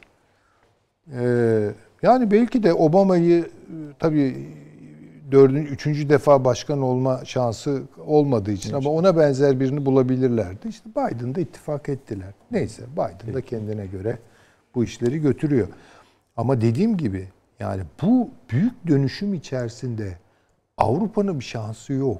Demokrat Parti'de biliyorsunuz Michelle Obama daha fazla oy aldı. Tabii ki yani. Belki mesela Michelle Obama'yı Sosyal koysalar. medyada öyle yani. Tabii bilemem yani. Siz de desteklerim diyorsunuz yani. Yok hayır ben Ha, öyle bir şey de desteklemem. söylediniz ki. Benim benim adamım başkaydı. Peki doğru doğru doğru. ben Peki. Bernie Sanders'ıydım. Evet. Doğru. Neyse. Yani netice itibariyle e, bu Avru transatlantik meselesi çok sorunlu bir mesele. Bu da Türkiye'ye fırsat doğuruyor. İşte. Heh. Çünkü biz şöyle baktık hemen. Evet. E, Biz biz biz Türklerin böyle bir panik dünyamız vardır. Hemen bir şeyleri böyle panik konusu haline. Yani Amerika üstüne bir de şey geliyor Avrupa Birliği yüklenecekler toplu halde Türkiye'nin üstüne. Hayır böyle Hayır, bir şey onlar bir olmayacak. şey değil. Muhalefetin buna, bu, bu, bu safta yer alması asıl drama o. Tabii muhalefetin dünya okumasını Ya ben- dilekçe verdiler ya. Türkiye'ye şunları şunları şunları şunları şunları dayatın diye. Hayır. Yani, zannediyorlar Böyle ki şey biz olabilir hani mi sadece ya? muhalefet derken siyasi muhalefeti de anlamayalım. Televizyonlarda o programları biz aklımızda tutuyoruz yani. Kimden neler neler söyledi. Akademisyenler, E, gazeteciler, tabii, sair. tabii. Neyse. Yani buyurun. dünya okuması e, fakirleştikçe tabii böyle sığlıklar çıkıyor ortaya. Yani çok dünya ile yüz yüze değil Türkiye'de muhalefet çevreleri. Evet. Yani dünyayı da çok iyi tanımıyorlar. Yani iktidar iyi kötü zaten bu işin içinde yani işte. Sahada yani. Dolayısıyla olmadıysa bile kendisinde bir tecrübe sonuçta tecrübeleniyor. Şimdi öbür taraf çok meselelerin dışında kalıyor. Kaldı, evet. Hakikaten öyle. Peki. Yalnız şunu hemen e, Buyurunuz. bitirme estağfurullah e, izin verirseniz eğer ben bu toplantıdan e, çok fazla bir şey beklemiyorum. E, sebebi de yani şöyle de görmeyelim böyle mahkeme heyetinin kararını bekleyen sanıklar gibi falan da bekleniyor. değiliz yani. Öyle Ama işte. hayır o, o psikolojide olmamamız lazım. E, de- üstadın dediği doğru. Ne yaparlarsa yapsınlar. Bu Türkiye'nin kılına zarar getirmez. Ben söyleyeyim en başta kendileri kaybeder. Çünkü Türkiye'de bunların yatırımları var. Kolay mı? Tabii tabii. Yani, bunu, yani eğer bir karar çıkarsa Türkiye'de buna karşı bir şey yapacak herhalde. Türkiye ile ilişkileri bu hale getirmekten Avrupa ne kazanacak onu ben bilmiyorum. Öyle. Ee, kendilerinin kaybedeceği çok açık. Toplantıya doğru e, takındığı tavrı da esneme falan gibi görüyorlar. Ay yok. O bölme. yok. Bakınız bir şey Buyurun, söyleyerek buyurun. bitireceğim. Bunu kritik buluyorum. Ee, bunu Türkiye Avrupa Birliği ilişkileri temelinde ya da bilemediniz e, Türk transatlantik dünya ile Türkiye arasında bir gerilime indirgeme yanlışına gidiyoruz. Böyle bir şey yok. Yok. Bakınız. Amerika da böyle kurmuyor esasında. Tabii ki. Fransa e, ve e, Yunanistan gibi e, bence kalibresi düşük e, rakipler düzeyinde görmektir bu meseleyi. hiç sadece Hayır, iç politikaya hayır, öyle bir şey söz konusu değil. Bu mesele, mesele nedir? Ben hemen söyleyeyim. Bu mesele İsrail'den başlayan Ona Arka plan- kaleminde geleceğiz. Tabii geleceksiniz de muhakkak. Buyurun, buyurun. Ee, Onları da konuşuruz. Ben çok ayrıntıya girmeyeceğim o şimdi o konularda. Ama İsrail merkezli diyelim. İsrail merkezli başka bir açılımın Yunanistan ve Fransa üzerinden yürüttüğü başka bir siyaset var. Ve bu Türkiye'nin üzerinde gerçekten de çok ciddi bir tehdit oluşturuyor. Peki, Bunu konuşalım. artık görüyoruz. Esas budur mesele. Yani orada Yunanistan konuşuyor, Yunan Kıbrıs Rum kesimi konuşuyor. Yunanistan konuşuyor. Tabi bunlar Avrupa Birliği üyeleri olduğu için zannediyoruz ki Avrupa konuşuyor. Halbuki bakın Almanya bir hayli sessiz kalıyor bu durumda. İşte e, İspanya itiraz ediyor, Malta itiraz ediyor. İtiraz eden Avrupa Birliği kulübünden de. Ama aslında onlar konuşurken konuşmayan biri esasında konuşuyor. O İsrail'dir. Burada konuşalım. bu bunu ve konuştuğu yerde Kıbrıs meselesidir. Ya o cümlenin nereye gideceğini ben biliyorum ama söyleyin o cümleyi. Yani Kıbrıs'ı mı istiyorlar? Ee, yani evet öyle Peki, görüyorum ben. Tam burada bırakalım. Ben öyle görüyorum. Paşam'la devam edelim. Ee, Kıbrıs'ı istemek ne demek? Ona da değineceğiz programımızda efendim. Buyurunuz. Ee, Ben tabii öncelikle Amerika Birleşik Devletleri'nin e, belirleyeceği politika ki bunun izleri çıkmaya başladı. Yani üç tane elimizde veri var. Ee, Bir e, bütçe e, kabul edilen 740 milyar dolarlık bütçe ve bütçe kanunu içinde yer alan e, özellikle savunma politikasına yönelik öncelikler. E, iki, e, Biden'ın yaptığı atamalar. E, üç, sağdaki uygulamalar. E, bütün bunlara baktığımızda öncelikle e, 740 milyar dolarlık bütçenin ki bizde aynen olduğu gibi Savunma bütçe bütçesi. kanununda savunma bütçesinin e, içeriği ve muhteviyatı ve tahsisler incelendiğinde Amerika Birleşik Devletleri'nin bir kere Afrika önceliğinin olmadığı yer alıyor. Yani Afrika'ya ayrılmış bir tahsisat yok. E, burada açık ve net şekilde iki hedef var. Bir Rusya, iki Çin. E, Bunun dışındaki e, vakalarla ilgili tahsisat genelde özel kuvvetler komutanlığının ilk kez e, diğer müttefiklerle birlikte kullanılması konusuna ayrılarak Amerika'nın e, sınırsız savaş veya hibrit savaş dediğimiz savaş üzerinde ağırlıkla duracağını gösteriyor. Burada tabii bu bütçe kabul edildi. Bütçede Türkiye yaptırım var ama iletişim uygunluk yasası diye bir yasa çıktı. Bu yasanın aynı anda 230. maddesi Trump'ın özellikle hep ters davrandığı e, bu e, işte meşhur e, Türkiye'de olan Facebook vesaire Twitter gibi e, platformların bunların yayıncı değil platform oldukları ve dolayısıyla içeriklerinden sorumlu olmayacaklarını itibar eden ve Trump'ı adeta çıldırtan bir madde çıktı. 230. madde. E, ve Trump bu madde değiştirilmediği takdirde savunma bütçesini kesinlikle veto edeceğini ifade ediyor. E, buna karşılık Senato ve Kongre'de ise e, bunun asla değiştirilmesinin uygun olmayacağını, e, belki madde üzerinde yumuşatma yapılabileceğini ifade ediyorlar ve şu anda Amerika'nın e, bu bütçe yasası üzerinde, tabi bu neyi etkileyecek? Bir, bütçe kanunu çıkmadığı zaman subaylar maaşlarını alamayacaklar. İkincisi katsa devreye girmeyecek. Yani katsa ile ilgili herhangi bir konu söz konusu olmayacak. E, tabii bu konuda daha henüz netleşmiş bir şey yok ama Trump'ı ikna etmeye çalışıyorlar ve bu madde e, yok olmadan asla ben diyor savunma bütçesini onaylamam e, şeklinde bir ifadesi var. Bunun dışında e, iki tane önemli önceliği var dedik. E, Doğu'da yeni bir yapı kur, e, kullanıyor. E, Pasifik e, inisiyatifi adı altında e, Hint-Pasifik donanmasına ilave olarak e, yeni bir yapılanmaya gidiyor. Bu yapılanma içerisinde özellikle Çin'i güneyden kuşatacak şekilde e, Vietnam, Hindistan, e, Vietnam e, ve Japonya'ya e, ciddi yardım hem silah yardımı e, hem e, maddi yardımda önceden Güney Kore'de planlanan asker çekilme faaliyetlerinin asla yapılmayacağını, asker bulundurmaya devam edileceğini özellikle vurguluyor. E, ve Tayland'la Çin ilişkilerinin e, Çin'i durduracak şekilde geliştirilerek kullanılması da yine bu üçgen içinde. Yani Hindistan, e, işte Tayland, Vietnam ve Japonya. E, Avustralya'da. Tayvan mı? Tayvan. Tayvan. mı? Tayvan. Tayvan. Ee, yani burada e, bunu e, kullanarak bunu yapmaya e, çalışıyor. E, diğer bir ayak ise Avrupa'da bu kurulu olan bir inisiyatif. E, Avrupa inisiyatifi var kurduğu. E, buraya da yine e, yaklaşık 2.8 milyar dolarlık bir para e, aktarıyor.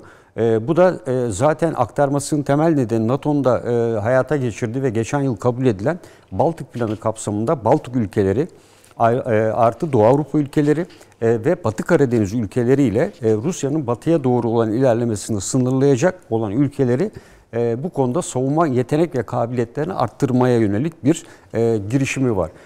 Burada özellikle bu yıl Ukrayna'ya 25 milyar doları silah 225 milyar doları da nakit para olmak üzere toplam Milyar dolar. milyar milyon dolar milyon, milyon dolar bir yardımda bulunuyor. Bunun dışında Rusya'nın özellikle Kırım'ı işgalinin asla tanınmayacağı ve buna yönelik faaliyetlerin de kesinlikle engelleneceği şeklinde bir ifade var.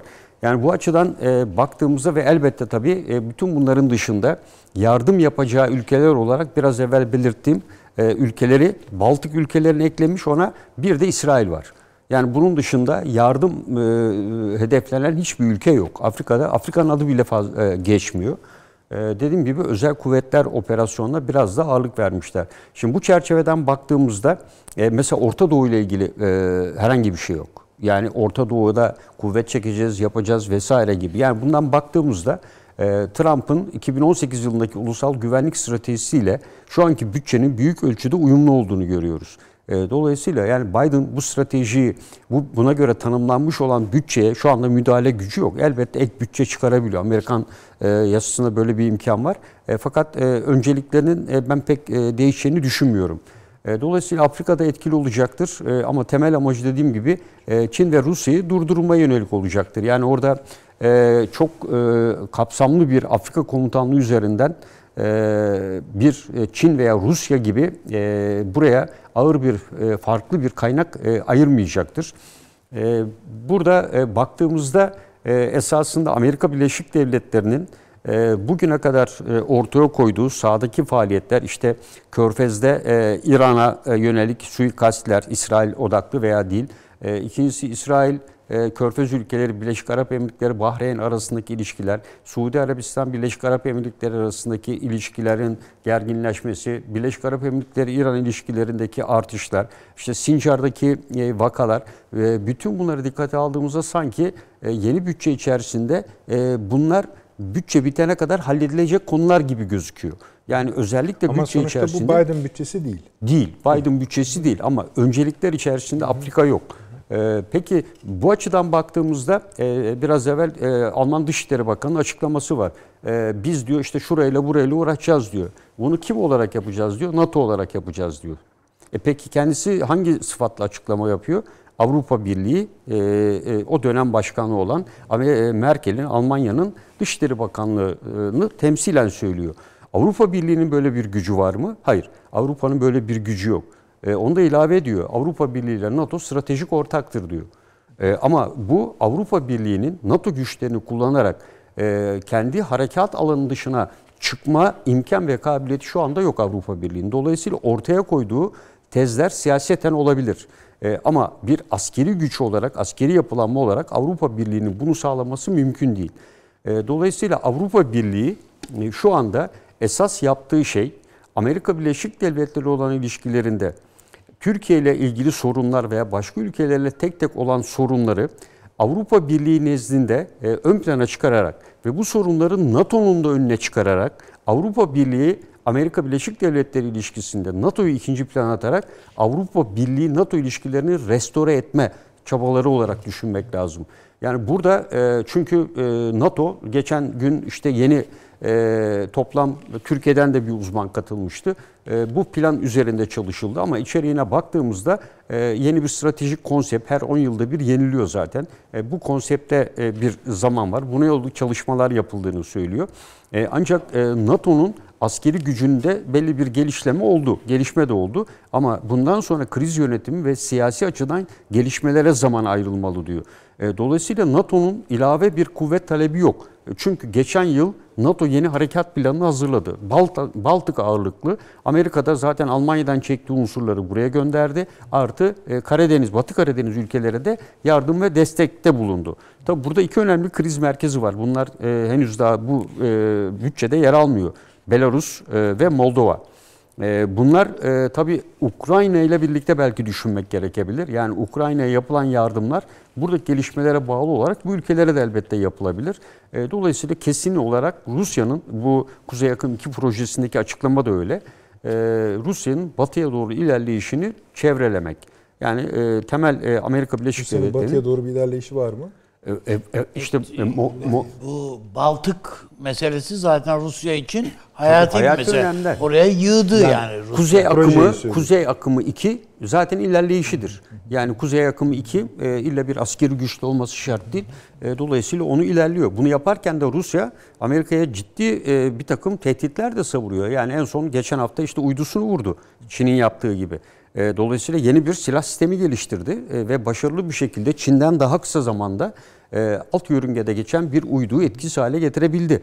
Bu Amerika'ya ciddi bir gözdağıdı ve Amerika şu anda hipersonik füze projesini açıkladı ve 3 yıl içinde tamamlanacağını deklar ediyor. Şu anda Rusya denizaltı ve diğerlerinden çok bariz bir üstünlük sağlamış durumda Amerika Birleşik Devletleri'ne. E, ve buna ulaşabilmesi çok güç görülüyor.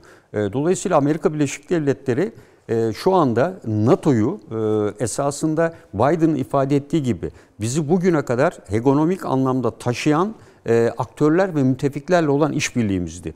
Biz bu işbirliğini Trump zamanında ciddi şekilde intikaya uğrattık. Ve şimdi onu restore ederek e, bu aktörlerle birlikte biz ortak düşmanlarımıza karşı koyacak bir güce ulaşmalıyız diyor. Dolayısıyla burada Amerika Birleşik Devletleri NATO'yu e, gerçek anlamda bir e, bölgedeki dünya polisi olma yolunda kullanacak. Yani yeni dünya polisi burada e, Amerika Birleşik Devletleri değil Yani NATO. Almanya Dışişleri Evet. Bakanı'nın sözünün tersine. Aynen. Yani e, burada e, Almanya'nın e, dünyada ilave bir güç olması e, asla ve asla mümkün değil. Yani böyle bir e, kapasitesi yok. Yani istediği kadar realizm e, politikasında siyaseten bunu gütmüş olsa bile e, bunu yapacak kapasitesi de yok. Yani liderlik kapasitesi de yok aynı şekilde. E, ve dolayısıyla burada Avrupa Birliği'nin Afrika açılımını ve bu konuda güç olmadan e, Fransa'nın e, yön, önlendirmesiyle yaptığı açık ve net. Ee, burada e, Fransa çünkü hala bile e, Sahel bölgesinde Avrupa Birliği ülkelerinden buraya gönderilmiş özel kuvvet personeli var. Bine yakın. İsveç'ten dahil e, asker görev yapıyor burada. Olaya bu gözle baktığımızda Fransa'nın temel arzusu ve bunu Alman Dışişleri Bakanı da açıklıyor. Fransa'nın esasında niyetini bir nevi temsilci olarak e, açıklıyor. Yani e, NATO'nun görev alanı gibi sanki e, o bölgeleri de tanımlıyor. İşte Sahel bölgesi vesaire. NATO'nun böyle bir görev alanı yok. Yani NATO'nun tanımlanmış bir e, alanı yok. NATO'yu kullanacaksa bunun kaynağının %65'ini veren Amerika kullanır. E, Amerika'nın önceliğinde de belirttiğimiz gibi Afrika yok. E, Afrika olsaydı Libya'ya bugüne kadar Paşam çoktan... bu e, S-400'ler için bizim kilit şeyimiz Yani burada e, tabii Türkiye için Katılır e, mısınız? Türkiye için yani S-400'ler konusu e, ki bugün e, Rusya'dan da açıklama geldi. Türkiye teslimat tamamlandı. Eğer bunun Paramızı da e, aldık. Evet, e, paramızı da aldık. İkinci teslimat yapılacaksa bu görüşmelere bağlıdır dedi. E, Türkiye'nin e, bu konuda konuşlandırma için e, ben e, Trump'ın e, özellikle bu 12 maddeden eğer bu e, vetoyu da yapmazsa ve anlaşma e, 30 gün içinde karar almak zorunda var. E, bunun 2 gün evvel yapıldı. Baktığımız zaman Ocak ayının 14-15'i. E, 20'sinde Biden e, yönetime geliyor. e, böyle bir kararı e, alır mı, almaz mı, bir şekilde uzatır mı? Başka yetkisi yok ama bence bu iletişim ile ilgili e, konuyu kullanarak bu süreci e, uzatmak e, istediği e, şeklinde bir durum söz konusu bana göre. Biden'a mı bırakacak yani? Biden'a bırakacak. Yani Ama e, Biden da zaten göreve geldiğinin ertesi günü bu işe bakacak diye de bir şey yok yani. ama işte 30 gün yani 30 gün E, tamam. içerisinde çıkacak. E, bunu Yani e, bunu bırak- şu anki veto edecek 30 gün içinde. Yani, Biden'a e, bırakılması daha iyidir diyenler var. Evet. Çünkü zaman kazanırız. Trump'ın bu işi bitirmesi faydalıdır diyenler var. Çünkü Ama o- Biden'da zaman kazanamıyoruz. Bu 30 günlük süre işlemeye Diyenler var. başlıyor. Köşe İşte bu arada bir var. intika olursa tek şeyden oluyor. Bu iletişim yasasını veto ederse söz konusu. Yani Trump veto ederse yaptırımlar katsa doğrudan doğruya Biden'a kalacak. Çünkü o zaman bütçe çalışmaları yeniden başlayacak. Bütçe iptal edilmiş oluyor, veto ediliyor. Bütçe yeniden e, gündeme gelecek. Amerika Birleşik Devletleri bir ay işte diyor ki Pentagon maaş filan ödeyemeyecek yurt içi ve yurt dışında diyor. Böyle bir risk var. Yani Trump'ın da böyle bir ciddi riski görevi teslim ederken de almak istemiyor. Yani ciddi bir tepki toplamak istemiyor. Ama e, bu konuda da e, özellikle bu e, şirketlere, sosyal medya e, şirketlerine karşı da e, mutlaka bunların içeriklerinden sorumlu olması gerektiğini istiyor. Ya buna göre onlar platform değil, yayıncı şirketlerdir e, şeklinde açıklamada bulunuyor. S-400'ler konusunda tabii Türkiye'ye F-35 gelseydi e, S-400'lerin e, olup olmaması o kadar fazla önem taşımayabilirdi. Çünkü Türkiye Hisar serisiyle orta menzilli ve kısa menzilli hava savunma irtifa e, e, şey sistemlerini karşılamaya başladı e, kendisi. Bunlar silahlı kuvvetlere de teslim ediliyor.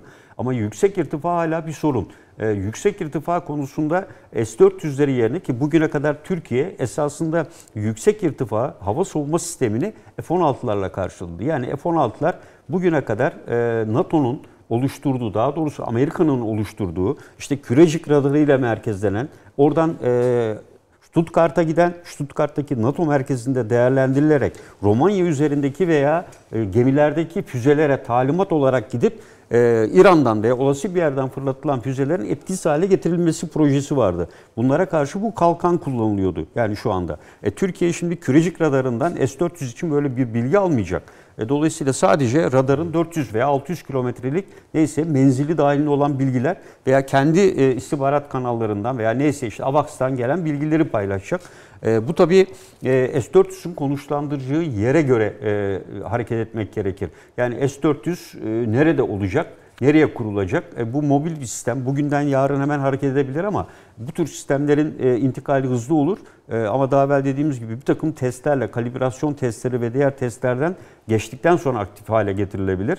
E, bunun kararını belirleyecek olan Avrupa Birliği'nin alacağı karar değildir. Çünkü S-4 sistemin Avrupa Birliği ile hiçbir ilgisi olmayan bir durumdur. Peki. Avrupa Birliği süreciyle olan ilişkimiz e, farklıdır diye e, düşünüyorum. Evet.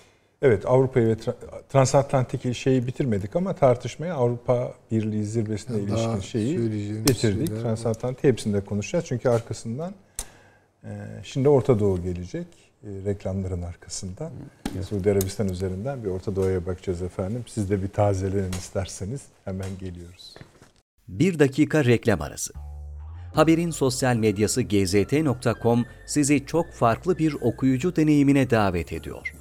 Merak ettiğiniz sorular yanıt buluyor, henüz duymadığınız şaşırtıcı konularsa karşınıza geliyor. Yorumlarınıza editörler cevap veriyor, arkadaşlarınızla paylaşmak isteyeceğiniz eğlenceli içerikler hazırlanıyor. Sizler için kamera karşısına geçiliyor ve olaylar sıkmadan ve anlaşılır şekilde anlatılıyor. Özel infografikler, videoların yanı sıra burada sayamayacağımız sayıda farklı dergiler. Şimdi telefon ekranınızı daha da anlamlandırmak için sizi davet ediyoruz. GZT uygulamasına iOS ve Android marketlerden kolaylıkla erişebilir, pişman olmazsınız.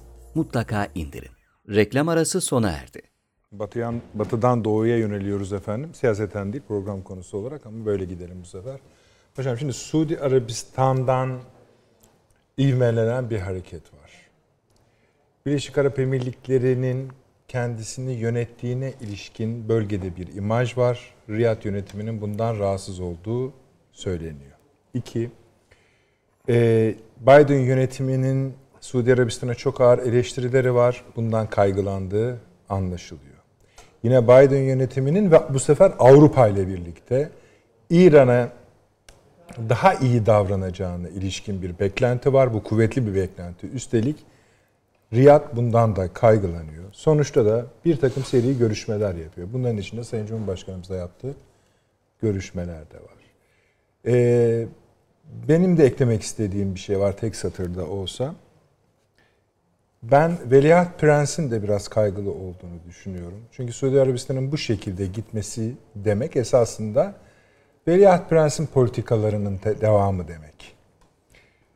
Bu devam ederse Amerika Birleşik Devletleri'nin Suud ailesi içindeki bir takım muhalif unsurlarla birlikte hareket ederek müstakbel krallığı elinden alacağına ilişkin de bir korkusu var sanırım. Veliaht Prens.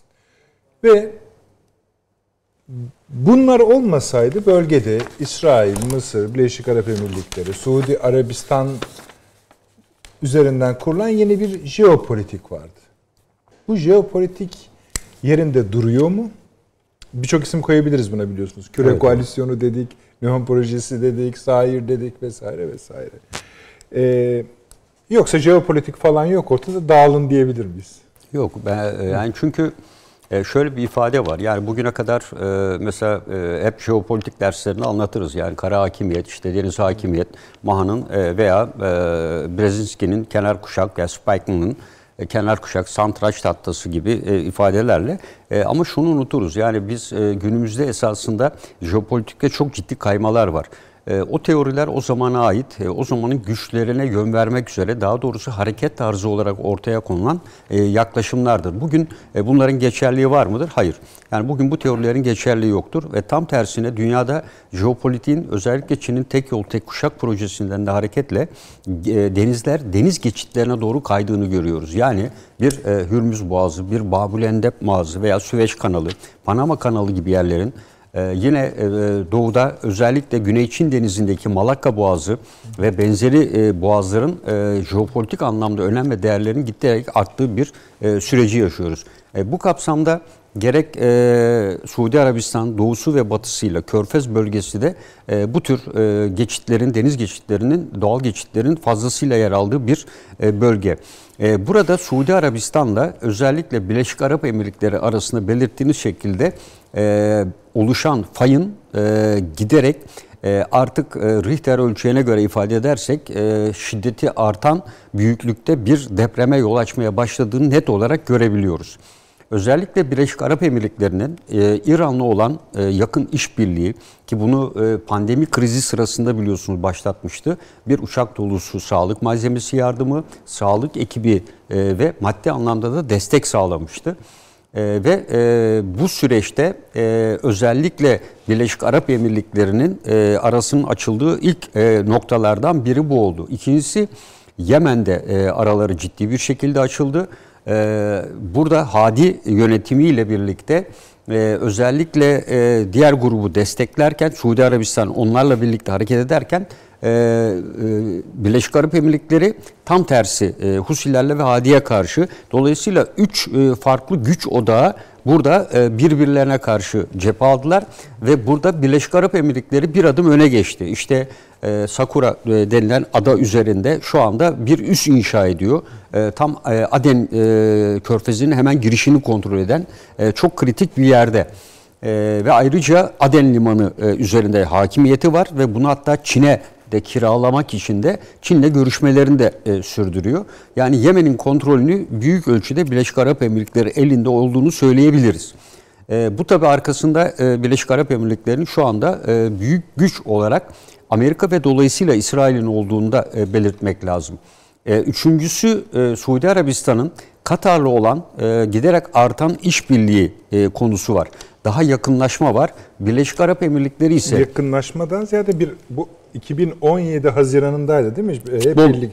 Heh, onu söylüyorsun. Evet, evet. Şimdi bunun düzeltilmesi meselesi. Evet, Suudi Arabistan e, e, Katar'a yönelik e, özellikle e, oluşturulan bir nevi ambargonun e, ki bunun Türkiye'nin buraya kuvvet getirmesiyle kırılan e, birçok Körfez ülkesinin de katıldığı, Arap ülkelerin katıldığı bir ambargodan. Hatta Katar'ın e, ada e, ana kıtayla kara temasının kesilerek bir ada haline getirilmesi projesi İsmi bile Kadar, vardır. evet. Evet. E, sonra Suudi Arabistan e, bunu bir futbol turnuvasıyla Katar'ı da davet ederek e, gidermek istedi ama Birleşik Arap Emirlikleri buna katılmadı. E, Birleşik Arap Emirlikleri Katar'ı, Katar'ı hem Müslüman kardeşlerle olan hem Türkiye ile olan yakın ilişkisinden dolayı Katar'la asla bir temas kurmama yanlısı ve kendisine en yakın müttefik olarak da burada Mısır'ı görüyor. Yani Mısır'la bu konuda tam e, özellikle Si yönetimiyle mutabakat içerisinde. Onun Doğu Akdeniz'deki versiyonuna zaten Evet. Yunanistan ekleniyor. Evet. Birleşik- Birleşik, Birleşik Arap Emirlikleri işte buradan hareket ediyor e, ve bu sefer ta Yunanistan'a gidiyor. Özellikle Türkiye'nin Katar'da oluşturduğu bu üsse karşı e, Yunanistan'la stratejik bir anlaşma imzalayarak Türkiye'nin sınırının dibinde şu anda Birleşik Arap Emirlikleri kuvvet e, oluşturacak. Asker getirecekler. Yani bu Katar'da Katar'daki güce bir miselle, misilleme olarak ve simgesel. simgesel. E, tabii baktığınızda Birleşik Arap Emirlikleri'nin burada olması maddi anlamda da Yunanistan'a da içinde bulunduğu ekonomik şartları da düşündüğümüzde maddi bir takım önemli destekler de sağlayacağının işareti olabilir. Yani e, karşımızda kaynak sıkıntısı çeken Yunanistan Avrupa Birliği'nden e, bazı e, altyapı veya benzeri konularda ki silahlanma desteği olmayacaktır oradan gelen bu açığı Birleşik Arap Emirlikleri vasıtasıyla e, önemli ölçüde kapatabilir. E, bunun karşılığı ne olabilir? Bunun karşılığı Güney Kıbrıs'ta da Birleşik Arap Emirlikleri'ne bir üs verebilir E, veya e, diğer adalarda bir üs verebilir ve en önemlisi de Birleşik Arap Emirlikleri ile birlikte Amerika'nın da işbirliğiyle Akdeniz'de ve adalardan birinde önemli bir atış tatbikat ve uygulama merkezi açma kararı aldılar. E, ve bu da Birleşik Arap Emirlikleri'nin bu tarafa doğru yöneldiğini gösteriyor. Bu da Suudi Arabistan'ı ciddi bir şekilde tedirgin ediyor. E, çünkü biliyorsunuz Aramco'ya ikinci kez saldırıda bulunuldu. Evet o çok önemli. Ee, evet yani buna e, hiç kimse ses çıkartmadı. Ne Amerika'dan ne bir yerden Bu hiç kimseden önemli. bir Bu tepkide sizin bulunulmadı. Dediğiniz e, bölgedeki herkese Amerika tırnak içinde söylüyorum fırça çekiyor ama şu ana kadar Biden da dahil Birleşik Arap Emirlikleri'ne laf söyleyen kimse Hiç yok. kimse olmadı. Evet. Amerika'da kimse ses çıkarmıyor. Ama Suudi Arabistan'a biliyorsunuz rezil rüsva ettiler. Yani Evet. özellikle Biden. Tabii Ee, Türkiye'de o konuşmada evet. ağır ithamları vardı. Ama şunu mesela şimdi e, Suudi Arabistan İbrahim anlaşmalarına çok anlaşmasına çok yanaşmamaya, İsrail'e çok yanaşmamaya gayret ediyor. Bahsettiğiniz Kuveyt meselesini, pardon Katar meselesini düzeltmeye çalışıyor. İşte bahsettik Türkiye ile konuşuyor. Şimdi ve bir anlaşma sonucu bekleniyor. Evet. Ama e, burada e, tabii Birleşik Arap Emirlikleri'nin e, Suudi Arabistan'ı bu belirttiğimiz konularda dışarıda bırakarak e, bölge liderlik konumuna e, doğru. Çünkü sadece Yunanistan değil Balkan ülkelerinde de birçok anlaşma imzaladı Birleşik Arap Emirlikleri. Yani e, 4-5 Hocam çok Balkan... özür dilerim. Bunların hepsi İsrail. Tabii tabii. tabii. Yani Birleşik Arap Emirlikleri gibi 2000, okumamak e, lazım. 2021'de e, doğrudan uçuşlar başlayacak. Paşam Yani o Birleşik konuda da Arap Emirlikleri yazılır, İsrail, İsrail okunur. okunur. Ya zaten e, Birleşik Arap Emirlikleri'nin parasını kullanıyor. Ama E, şu anda zaten Birleşik Arap Emirlikleri'nde yani bütün 7 emirlik orada. 7 emirlikte de çok ciddi protestolar var. Yani insanlar da daha ötesi Dubai'de 200 İsrail vatandaşı havalanında tutuklandı. Ee, ancak şöyle e, bir şey de var. Şimdi yanına e, Bahreyn'i de aldı. Yani Bahreyn'in nüfusunun önemli bir kısmı Şii. Ee, yani e, Bahreyn'in e, Birleşik Arap Emirlikleri hareket edip İsrail'le işbirliği yapması İran'ı ciddi bir şekilde kızdırdı. E, çünkü e, nüfusunun %50 sanırım o civarda bir oranı e, Bahreyn'in Şii e, kökenli.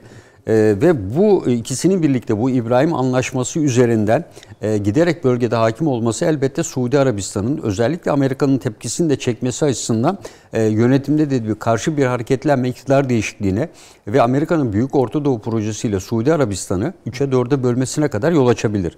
Yani şu anda e, Suudi Arabistan e, Amerika Birleşik Devletleri açısından e, yönetilemez durumda. Yani kontrol edilemez e, durumda olduğunu e, ifade edebiliriz. E, bu tabii e, ordusu güçlü mü? Hayır. Ordusu güçlü olsaydı bir e, avuç Yemen ordusuyla açlıkla kıvranan bir ülkeye son derece üstünlük sağlardı. Sınırın hemen dibindeki bir ülkeyle bile e, söz konusunda başarı e, sağlayamadı. E, bu şekilde diyebiliriz yani gelecek için tabii. Sayın Hocam. Yalnız bu sorunuza cevap vermeden önce bir hususu yani bir önceki konuyla alakalı Buyurunuz, dile getirebilir miyim? efendim. Bu Avrupa Birliği Amerika Birleşik Devletleri ilişkilerinin bundan sonra nasıl seyredeceğine dair. Şimdi benim aklıma şu geliyor. Ee, Trump döneminde NATO'dan en fazla şikayet eden Macron idi. Fransa'ydı. Hatta diyordu ki Öldü Macron, diyordu. evet beyin ölümü Beyin gelsin. ölümü öldü demek. Niye? Çünkü Türkiye'yi haylayamayan bir NATO. Söylediği o. Bunu biz işte PESCO, MESCO, yani NATO yoksa o zaman PESCO. Bu ileri bir kart sürme. Aslında şimdi Macron'un kalibresini, kapasitesini çok aşıyor ama Macron Fransa'da bir ihtiyaca cevap e, getirmiş oluyor. ya da Fransa'nın e, bir açılımını seslendirmiş oluyor. En azından niyet düzeyinde.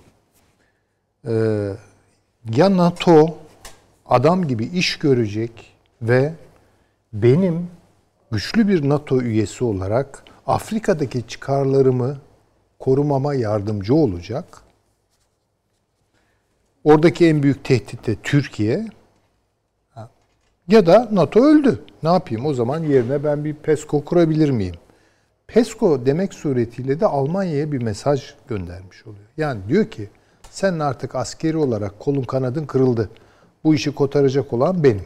Yani Avrupa'nın lideri ben olacağım. Öyle bir meselesi vardı Macron. Ve Biden'ın gelişini dört gözle bekleyenin Macron olduğunu biliyoruz. Biliyoruz. Yatırımını oraya yaptı. Tabii bu öyle bir Avrupa'da rüzgar esti ki bu Trump karşıtlığının doğurduğu psikozlardan filan herkes bir anda böyle Biden'ı kutlama yarışına girdi. Merkel de bunlardan biriydi. Halbuki Tonga'ya düşüyor. Çünkü Biden'ın istediği veya NATO çevrelerinin istediği bir Amerika Birleşik Devletleri Avrupa Birliği e, bileşimi Macron ölçülerine göredir. Alman Ne yapar? ölçülerine, Macron ölçülerine göredir. Yani Biden'ın kafasında hitap edeceği Avrupa'nın ideal tipi Macron Fransa'sıdır. Macron'dur. Merkel değildir. Şimdi bunu da şöyle biraz açalım. Bu Amerikan devrimi ile Fransız devrimi arasındaki akrabalık ilişkileri genellikle ihmal edilir. Siyasi tarihler şöyle anlatır. Yani üniversitelerde genellikle anlatılan odur. Önce bir Amerikan devrimi işte bir 10 sene evvel kadar olur. Sonra Fransız devrimi. Halbuki her iki devrim de Amerika'daki ne kadar devrim onu bilmiyorum ama Fransa'daki hakikaten lök gibi devrim. Bu buradaki ortak fikir bu cumhuriyet fikrini aynı ekip kotardı. Şimdi orada ne dolaşıyor? Bakın Lafayette denilen bir adam. Ee, efendim Benjamin Franklin gibi Amerika'nın kurucu babalarından biri falan. Yani bu adamlar sürekli olarak Atlantin iki yanı arasında gider gelirler. Aynı örgütlere de bağlıdırlar. Doğru, masonik, e, farmasonik örgütlerdir bunlar. Evet. Fakat Fransız ruhu Amerika'ya üflenir, Amerikan ruhu Fransa'ya üflenir. Böyle garip bir ilişki vardır bu ikisinin arasında. Ee, Almanya filan bunun çok dışında bakın. Yani Almanya bunun çok çok dışında. Ee, Fransa'da daha, daha doğrusu Amerika'nın kuruluşunda Fransız harcı vardır. Herkes düz hesap İngiltere der yani. Halbuki İngiltere'yi tasfiye ediyorlar. Evet dil İngilizce oluyor ama zihniyet farklı. İngiliz zihniyeti değil o. Orada bile kavga var hocam. Tabii, Yunan, Yunan, Yunancayı yapalım diye Tabii kavga orada veriyor. cumhuriyetçilik var. Fransa'da da cumhuriyetçilik var. İngiltere'de monarşi var bildiğiniz gibi. Tutmaz bunlar. Siyasal, kültürel manada Fransa etkisi Amerika'da, Amerika etkisi Fransa'da gözükür. Şimdi bu ruh canlandırılıyor. Bunu görelim. Dolayısıyla transatlantik ittifakı artık bundan sonra Almanya'yı da tehdit edecek. Özgürlük heykeli diyorsunuz yani. Tabii tabii canım. Almanya'yı tehdit edecek. Ve Fransa burada yeniden Avrupa'nın başına geçebilir miyim? Ve emperyal açılımı Afrika üzerine. İşte onun için demin Orada Paşa'nın söylediği o Macron harita olmayıp çıkıyor. da böyle sağlam bir adam olaydı olabilirdi yani. Yani evet yani ama Macron da iş görür yani ne olacak Biden'ın kalibresi de çok aman aman değil. Arkasındaki ekipler bence önemlidir ve o O iş ekipler gördüğüne göre bugün yani Merkel o tebrik furyasından sonra bence ya ne yapıyorum ben demiştir. demiştir. Ve bu Türkiye odaklı toplantıda bu çelişkiler ortaya çıkacak. Bunu göreceğiz. Bunu hemen burada bitireyim. Ee, ve İlginç esas- konu esasında bu ama açabiliriz de. Ee, bu şeye gelince e, Orta Doğu'ya. Orta Doğu meselesine gelince tabii Biden'ın zaten seçimden e, evvel de söyledikleri yeteri kadar Suudi Arabistan'ı titretmeye yetti. Birleşik Arap Pardon Emirlikleri'ne Süleyman Hocam. Aklıma şimdi geldi de söyleyeceğim diyordum. Sizin bu birinci demin bahsettiğiniz konuyla ilgili olarak. Ee, Macron NATO'nun ölümünden bahsederken yani NATO'nun beyin ölümü gerçekleşti derken ki öldü demektir. Aslında eleştirilen ve hep üstlerine gelen Türkiye Batı ile bu kadar gerginliği bulunmasına rağmen ki e, Arne abi sizin bugün gönderdiğim makalede de ona bir gönderme var. Hiçbir zaman NATO'nun üzerine konuşmadı. NATO'ya karşı konuşmadı. Dahası şöyle dedi. "Ee, ben NATO'nun en iddialı ordusuyum. En büyük ordusuyum demedi. Tabii yani- En güçlü ordusuyum demedi. En iddialı ordusuyum dedi. tabii, Bunu da herhalde Amerika görmüş. e, görmüştü. O Görmüş. da NATO'yu çok rahatsız edecek bir iddiadır tabii E, ki. tabii, meydan okuma var orada. Muhakkak. Buyurunuz. Estağfurullah. Şimdi e, Suudilerin çok titrediği ortada. Şimdi Suudilerin kaldıramayacağı bir hale geldi bu küre koalisyonunun normları ve gelişim çizgisi. Artık bu Suudilerin de kabul edemeyeceği bir şey. Birleşik Arap Emirlikleri bence yani çok yani tabii ki dikkate alalım da su Birleşik Arap Emirlikleri olduğu için değil. Birleşik Arap Emirlikleri bir nasıl söyleyeyim kullanışlı bir alet. Ve bunu İsrail kullanıyor. İsrail kullanıyor. Yoksa Birleşik Arap Emirlikleri'nin o adada ne işi var? Ya bunlar bunların böyle bir vizyonu falan yoktur ki. Ya şimdi düşünebiliyor musunuz? İşte bilmem Kızıldeniz'i kontrol edecek. Kimmiş bu? Bunu yapacak Birleşik Arap Emirlikleri. Yani Birleşik Arap Emirlikleri emperyal bir Bu da açılım yani yapıyor. Abu Dhabi hocam yani. Ya Abu Dhabi olsun üstadım. Sadece. Yani hatta Yani 5 ile çarpayım şey ben yok. bunları yani. Yani evet Abu Dhabi Biri dediğiniz çarpacak gibi. ama kaçta Hay bilmiyorum. çarpalım yani onunla çarpalım güçlerini. Gene de böyle bir açılımı açıklamaya yetmiyor bize. Ya ne işin var senin Kızıldeniz'de bir kontrol edecekmiş? Neyi kontrol edeceksin sen? Ha, etsen ne yapacaksın yani? Ha, etsen ne yapacaksın yani? Ama seni kullanmak suretiyle birileri bir şey yapmak istiyor. Bu açık İsrail. İsrail bunu uzun bir süre hem Suudileri hem Birleşik Arap Emirlikleri'ni bir hizaya çekti. Ama şimdi o hizada tutamıyor. Suudiler bu işin sonunda özellikle bu Biden iktidarı döneminde kaybeden taraf olacak olduklarını çok iyi Yani biliyorlar. değişkenin değiştirici olanın Biden olduğunu Tabii ki, söylüyorsunuz. tabii ki. Muhtemelen onu da petrol işine de bağlayacaksınız. Ya muhakkak oraya Aramco- getireceğim. Ara, çünkü tabii, antipetrol. tabii, tabii ki o. Dolayısıyla bir çıkış yolu alıyor, arıyor Suudiler. Bir bakıyor ya biz bu Irak'ı çok ihmal ettik. Ya İran'la durduk yerde çok fazla e, sorun aldık. Yemen ortada, Türkiye'yi kaybettik.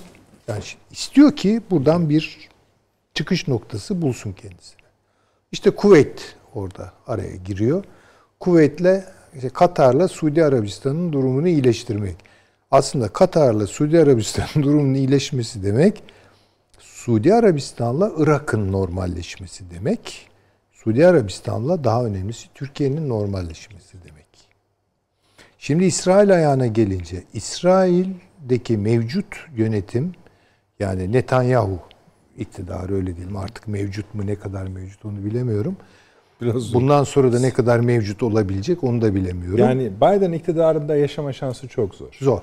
Tabii ki. Dolayısıyla şimdi şöyle görelim. Daha bütüncül bir değerlendirme yapıp orada bu kristal kürenin çatladığını öngörelim. Ama İsrail'in hala diri siyasetleri var. Bunu da görelim. İsrail'in diri siyasetleri tamamen bu Doğu Akdeniz bölgesinde bir hakimiyet kurmak ve burada da en ileri ve en hayati karakol olarak, üs olarak Kıbrıs'ı kullanmaktır. Yani şimdi oraya gelelim ayrı bir fasıl. Yani orada bir e, meselesi var. Bir de tabii ki işte o PKK devletini Bunu kurdurmaktır. iki yere bağlayalım. Şimdi ana konumuz dursun. Bu Kıbrıs'a bir cep açalım. Kıbrıs'la cep açarken de Avni abi şu Türkiye-İsrail deniz anlaşmasını öneren Ha, Ee, oraya yeni gelelim. gün- Yeni maddeyi de bağlayalım. Tamam oraya gelelim. Paşam da orada bir şeyler söyler herhalde. Ee, estağfurullah. Ee, yani bu buradan mı devam edeyim? Bu, Kıbrıs'tan bağlı- Kıbrıs'ı bitireyim. O cebi bitirelim. Yani Kıbrıs Neden? çok açık. Yani ne yapacak Kıbrıs? Kıbrıs tabii ki önemli de ne yapacak? Ama işte kontrol edecek e, bu coğrafyayı her şeyden önce. Yani Siz bunun işaretlerini nerelerde gördünüz? İsrail'in Kıbrıs'a kere muazzam yönelik. yatırım yapıyor. Yani paşam daha iyi bilir Kıbrıs'ı bilen bir Güney insan Kıbrıs olarak olağanüstü yatırım yapıyor var. oraya. Liman inşası çalışması var. Yani Netanyahu gitse bile bu siyaset kolay kolay geri çekilmez. İsrail'in politikasıdır. Daha önemlisi İsrail'in Avrupa'ya yatırımları var. Ve yine biliyoruz ki daha çok Balkanlar üzerinden var ve Doğu Avrupa üzerinden var. Şimdi bütün bunları bir araya getirdiğimiz zaman Kafkaslar'da Azerbaycan üzerinden dikkat edelim bakın İsrail nerelerde?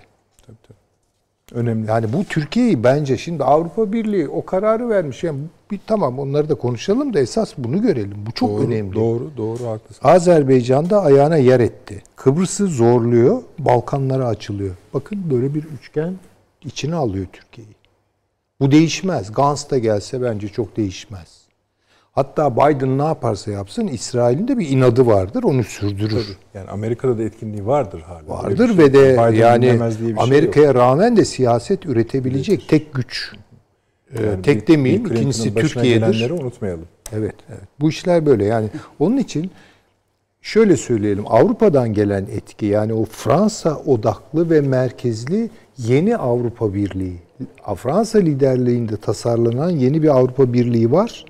İşte o oturursa bu Almanya'nın düşmesi demektir. O evet İsrail'den gelen öteki süreçlerle birleşir o. Şimdi e,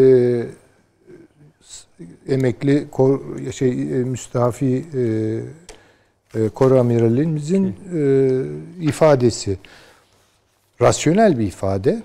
Yani düşündüğünüz zaman İsrail'le, Mısır'la tabii ki bu real politik anlaşma yapmak hem İsrail'in lehine hem Mısır'ın lehine hem Lübnan'ın lehine olur olmaz bilmiyorum deniz hukuku açısından On- Taşansı Hoca'nın itirazları vardı hatırlayalım onları. Yani neyse diyelim ki böyle bir şey mümkün oluyor. Ama böyle bir, Dayandığı tezlerden biri esasında cari anlaşmalarla İsrail'in zaten deniz kaybına uğradı. Halbuki Türkiye ile anlaşma yapması halinde daha fazla, fazla 40 bin diyor. galiba değil Ya mi? Mısır'la da öyleydi. Mısır'la da öyle. Yani Fakat İsrail buna yanaşır mı? İsrail Evet. buna yanaşmayacaktır. Yanaşmaz mı? Yanaşmaz efendim. Yanaşır mı? Yani çok derdine değil. Zaten e, kendi alanı o Evet, Afrodit, Afrodit, e, evet. de onu 8-10 defa tatmin edecek bir kaynak var. Şimdi o üstüne bakıyor daha fazla. Yani İsrail'in artık açılımı e, Irak ve Suriye'de bir Kürt ekseni kurmak, yukarıda Kafkaslar'da tutunmak ve Balkanlara da nüfuz etmek üzerine. Bu onun artık şeyi yeni kitabı ne diyelim milli güvenlik kitabı mı diyorum deniliyor o işlere. Ha, bu yeni kitap. Türkiye'nin bunu ciddiye alması lazım. Esas bence ciddi mesele bu. Avrupa'dan hiçbir şey gelmez. Gelse bile çok ciddiye alacağımız şeyler değildir. Avrupa düşünsün. Tamam mutabıkımız. Evet. Bu değerlendirmeyi yapmış olduk. Şeye de geri döneceğiz. Bir Aynen abiye gidelim. Siz de Kıbrıs'ı bir konuşalım sonra şeye evet. döneceğiz. Ben e, İsrail'in Mısır filan işine gelebilir yani böyle bir anlaşma. Yani hatta İsrail bunu isteyebilir ama hesaplar daha başkadır gibi geliyor bana. Öyle Tabii. Sayın Paşa'mızın telefonda şey telefonda televizyonda anlattığı gibi amiralimizin televizyonda anlattığı gibi değil yani olay. Veyahut da temel mantığı o değil. Birincisi Türkiye'nin Libya ile imzaladığı anlaşma yani bu münazır ekonomik bölge deniz bölgesi anlaşması İsrail'in hesaplarını alt üst eden bir anlaşma o zaten. Dolayısıyla İsrail'in esas desteklediği bu Kıbrıs'ta bir Amerika'ya bastırıp bu iki bölgeli devlet Evet, evet. hesabı yapıp Avrupa Birliği'ne Kıbrıs'ı topluca yani tek bir devlet gibi sokup o da efendim işte Avrupa Birliği vatandaşlığı şekerini Kıbrıs'ı Türklere verip efendim Türkiye'nin irtibatını koparmak bir şekilde. Karar mekanizmasında Türkiye'nin olmasını Türkiye'yi dışarıya atmak. Ondan sonrası sen Libya ile anlaşma imzalamışsın. O çok artık önemli değil. O ortak mekanizmalar orada devreye girer. İsrail'in elini güçlendirecek olan budur. Yani İsrail'in doğrudan doğruya orada üs elde etmesi filan bunlar değil yani önemli olan. Siyaseten etki sahibi olmak adam için daha doğru bir şey. Azerbaycan'da gidip de bilmem ne etmesi önemli değil. Yani Azerbaycan kazandığı vakit, zafer kazandığı vakit ya kendileri kazanmış gibi bayram ettiler ya. Yani filan filan.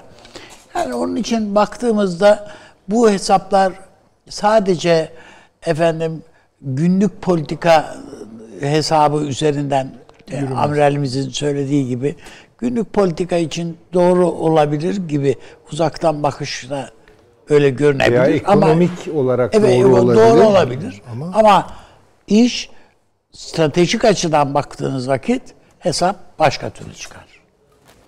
İkincisi şöyle bir ideoloji yani Türk-Amerikan ilişkilerinde veya da Batı'yla ilişkilerimizde bizim Avrupa ile Fransa ile de ilişkilerimizde var.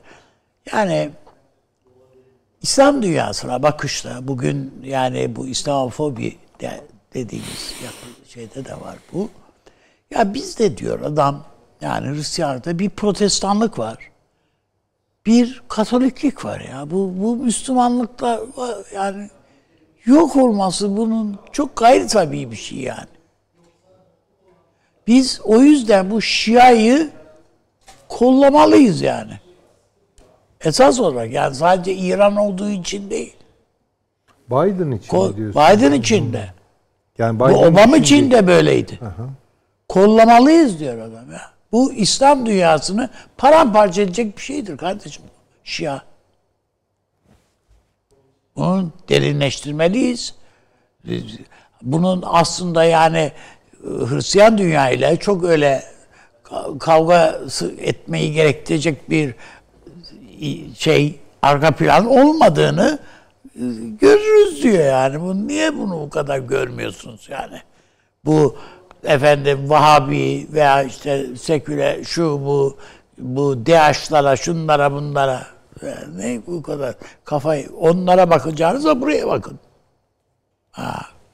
Şimdi bunun ben Orta Doğu'da önümüzdeki dönemin güncel meseleleri tabi İslam dünyasında düşünce üretmeye, siyaset üretmek filan bunlar ayrı. Yani onlardan yoksun olduğumuz için söylüyorum. Ee, inşallah yani Türkiye'de de ilahiyat hocalarımız filan bizim bu şey meselelerini bırakıp yani e, daha böyle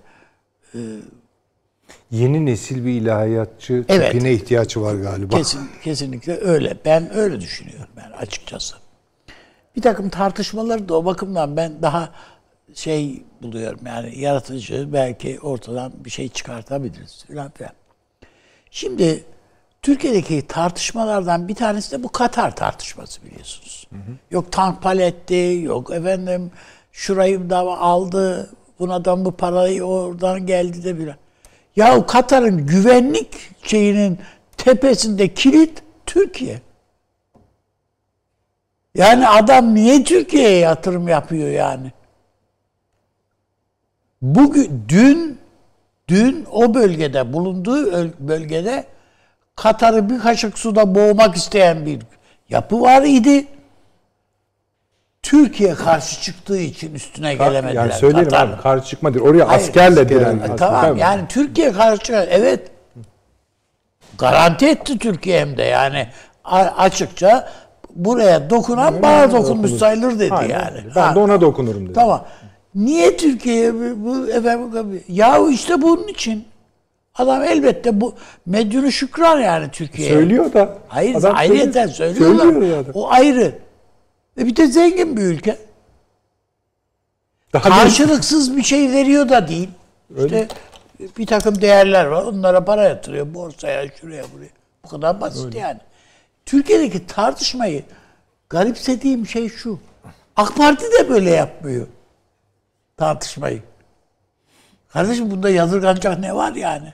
Böyle kurulamıyor cümle. Bir, ül- bir ülkenin güvenliği sana bağlıysa, garantörüysen yani sen, bu ülkenin imkanlarından sa- seni yararlandırmasından daha tabii ne olabilir yani? Ve üstelik de karşılıksız değil. Ve bu a- haftalarca sürebiliyor Evet. konuşması. Evet. Ama buna rağmen Orta Doğu'da yani Birleşik Arap Emirlikleri'nde şurada burada yani bu Dubai örneğini az önce onun için verdim. Yani 200 İsrail vatandaşı gözaltına alındı havalanında. Bu huzuz rahatsız olunuşunun bir ifadesi.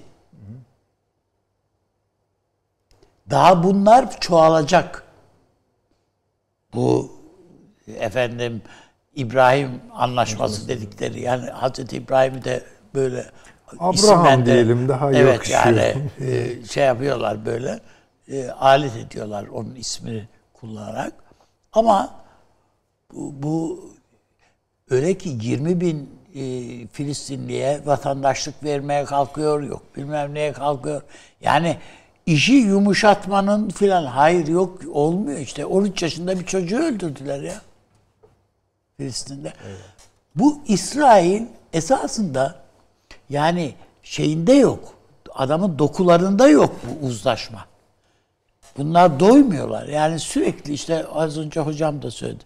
Balkanlarda bir şey istiyor. O Kafkaslarda bir şey istiyor. Orta Doğu'da yani Irak'ta istiyor. Suriye'de istiyor. Yani hududu yok ki bunun. Kıbrıs istiyor.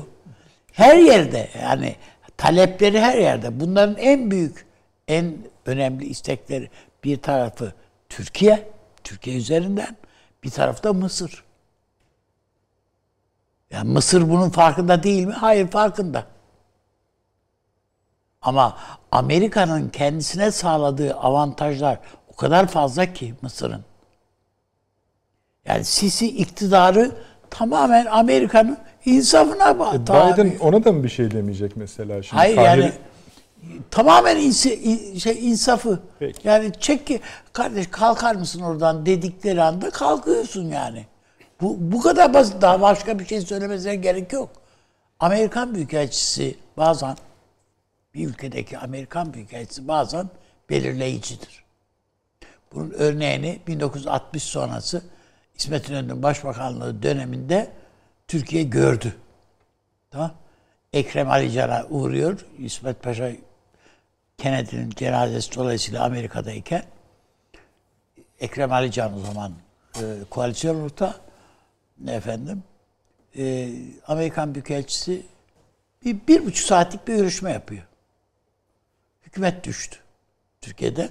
İsmet Paşa'nın haberi yok ama başbakan zannediyor kendini Amerika'da. Yani Amerikan Büyükelçisinin lafıyla bile e, hükümetler değiştiriyor. Saddam Hüseyin'in başına gelen Aynı şeylerdir. Yani hiç öyle uzun uzadıya adamlar şey yapmaya böyle Amerikan başkanları falan Peki. bu işlerle uğraşmasına gerek yok. Yürüyün girin Katar'a dediler. E, girdi değil mi yani bu Saddam. Ondan sonra da Çık dediler. e, Çık. Yani ben çıkarıyorum dedi adam. Tabii. Bugün bakın e, Irak'ta biz bu Sincar meselelerini falan tartışıyoruz. Sincar'ı PKK bir taraftan terk ederken öbür taraftan PKK'nın adamlarını getirip arka taraftan dolandırıp getirip Sincar'a sokan bir güç var. Kim bu? Amerika'dan başkası değil. Ha, illa Amerikan üniformasıyla gelmiyor adam. Ama dolandırıp getiriyor yine oraya. eyvallah doğru söylüyorsun. Onun için bu tabloları biz önümüzdeki dönemde daha bir bu Biden bu açıdan belki biraz daha netleştirebilir. Ana konuşma hakkınızı kaybetmeyin. Paşam hemen şu Kıbrıs'ı bağlayalım Kıbrıs cebini. Yani Daha doğrusu Kıbrıs cebini değil. İsrail'in Kıbrıs cebine Yani, bağlı, e, adımını, evet. hedefini bir bağlayalım. Sonra tekrardan Süleyman Hocam. E, Şimdi şöyle Ana konusuna e, devam yani edeceğiz. Kıbrıs'ta da görev yaparken e, İsrail'in e, Tevratsal sınırlar dediği bu arzı içinde Kıbrıs'ın ayrı bir yeri ve önemi var. Yani İsrail'in e, Kıbrıs'a olan ilgisi e, tamamen öncelikle dini sahiplerle arkasından da stratejik nedenlere dayanıyor. Ve Kıbrıs için her kademede ve e, Yahudilerin e, akademik tarafında ifade ettiği stratejik anlamda yani nasıl biz Türkiye giriş çıkış kapısı diyoruz. İsrailler de İsrail'e giriş ve çıkış kapısı olarak adlandırıyorlar Kıbrıs'ı.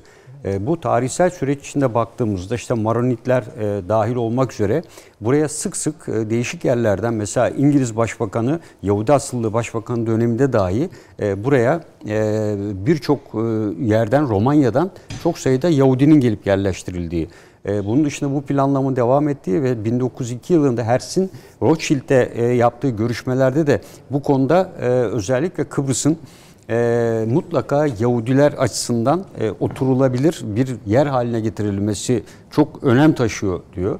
E, ve ayrıca Kuzey Irak veya Suriye'nin kuzeyini e, ikinci İsrail, işte Golan veya o bölgeleri, üçüncü İsrail'in de Kıbrıs e, olması hedefleri içinde yer alıyor.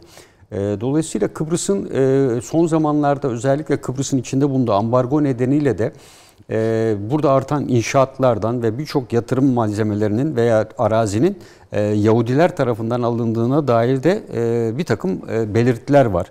Bu Kıbrıs basında da sık sık gündeme getiriliyor. Özellikle Yahudilerin Filistin'de de yaptıkları iş benzeri bir işti. E, arazi satın alarak hatta buna vurgu yapılarak Türkiye'de özellikle Antalya'da da Yahudilerin e, Kıbrıs'ın tam karşısında olan bölgede de e, bu tür arazi alışlarını arttırdıkları şeklinde yine bir takım bilgiler var. E, şimdi İsrail öncelikle tabii kuzeyde e, özellikle e, Avrupa Birliği'nin e, bir bütün halinde Kıbrıs'ı almasını en çok onlar istemiştir. Çünkü Avrupa Birliği üzerinde etkide bulunarak e, buradaki Rumların bir şekilde hatta diyorlar Girit'e veya e, Yunanistan ana karasına göç ettirilerek uygun fiyatlarla evleri, arazileri alınarak e, bu bölgeye Yahudilerin tamamen yerleştirilebilmesi imkan dahilinde ediyor. E, Kıbrıs ikiye bölünerek Kuzey Kıbrıs Türk Cumhuriyeti'nin dışarıda bırakılması üzerine bu sefer İsrail Türkiye'yi desteklemeye başlamıştır. Adanın tamamen Hristiyanlardan oluşmaması için. E, tek bir Hristiyan devleti yerine böyle bir yapı İsrail'in de işine geliyor. Ee, İsrail yaklaşık 2012'den beri Güney Kıbrıs'ta görüşüyor. Yani burada doğal gaz terminalini e, terminali açarak bunu sıvı e, gaz çeviren bir yapıya kavuşturmak ve buraya 10 bin kişiye yakın ailelerle birlikte personel bu santralı çalıştıracak, güvenliğini sağlayacak yetiştirme e, talep ediyor. E, ve bu yüzden de Kuzey Kıbrıs'ta Erenköy bölgesi ve Magosa bölgesinde özellikle e, buralar biri batıda biri doğuda Kıbrıs'ın önemli giriş çıkış noktalarıdır.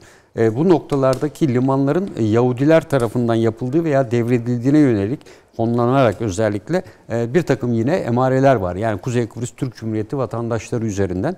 Tabii bunların e, Kuzey Kıbrıs Türk Cumhuriyeti gazetelerinde yer alan bilgiler ve aynı zamanda da e, bunların mutlaka deklar edilmesi yani e, e, ortaya konulması Bu gerekiyor. anlaşma için ne diyorsunuz? Anlaşma önerisi için Türkiye, İsrail. Yani yok yani ben e, İsrail'in e, böyle bir anlaşmaya e, asla e, yapacağını düşünmüyorum. E, çünkü e, İsrail biraz evvel dedim yani burası stratejik açıdan önemli. Yani elde ettiği e, bölgeyi niye %10 kaybı da olsa %15 de olsa stratejik açıdan kendisine bir şey kazandırmayacak ki. Yani böyle olsaydı Mısır'da bilmiyor muydu %17 e, e, deniz yetki alanının azalacağını Yunanistan'la yapıldı. E, çünkü bunu sahada uygulama imkanı olmayacağını o da biliyor. Yani Türkiye ile İsrail arasında özellikle İsrail'in önce Lübnan'la olan sorununu çözmesi lazım. E, bu yıllardır deniz yan sınır anlaşması çözülemiyor. E, Kıbrıs'ı aynı zamanda dediğim gibi yani e, buradan gidecek enerji nakil hatlarının bir aktarım transfer noktası aynı zamanda enerji güvenliği içinde önemli bir üs ve harekat merkezi gibi de görüyor İsrail. Yani batıya entegre olmanın da bir yolunun buradan geçtiğini biliyor. E, o yüzden Kıbrıs'ın e, İsrail açısından da e, Av, Avrupa Birliği üyesi yani nihayetinde yani Tabii. o o o açıdan önemli. Zaten yani İsrail biliyorsunuz bütün e, Avrupa'nın Şampiyonlar Ligi dahil vesaire bütün e, takım yarışmalarında işte bir tek gireme işte bir tek giremediği NATO NATO evet. şu anda ve burada Orası- problem Türkiye. Yani önündeki tıkaç Türkiye.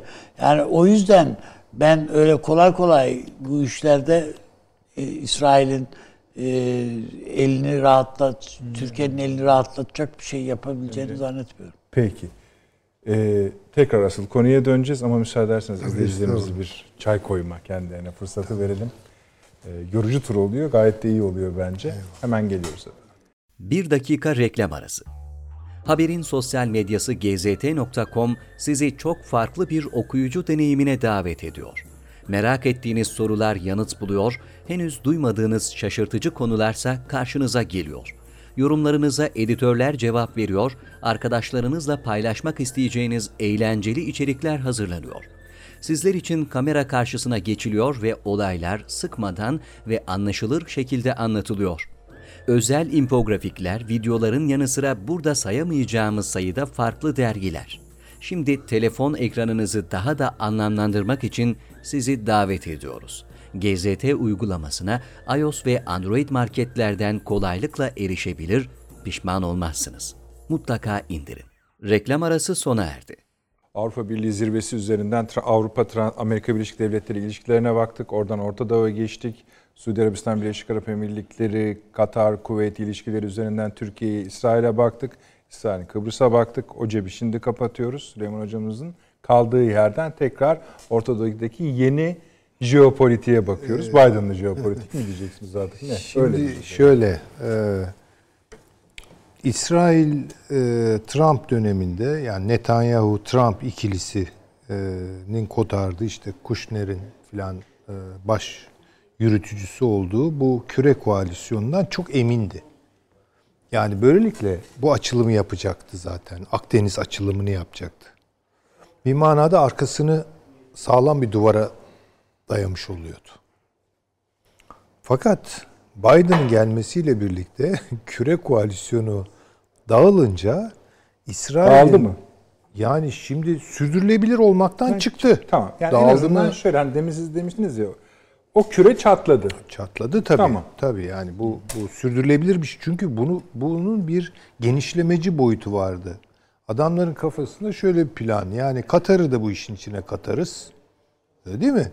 Suudi Arabistan zaten tam girmemişti belli açılardan. Şer filan düşüyordu.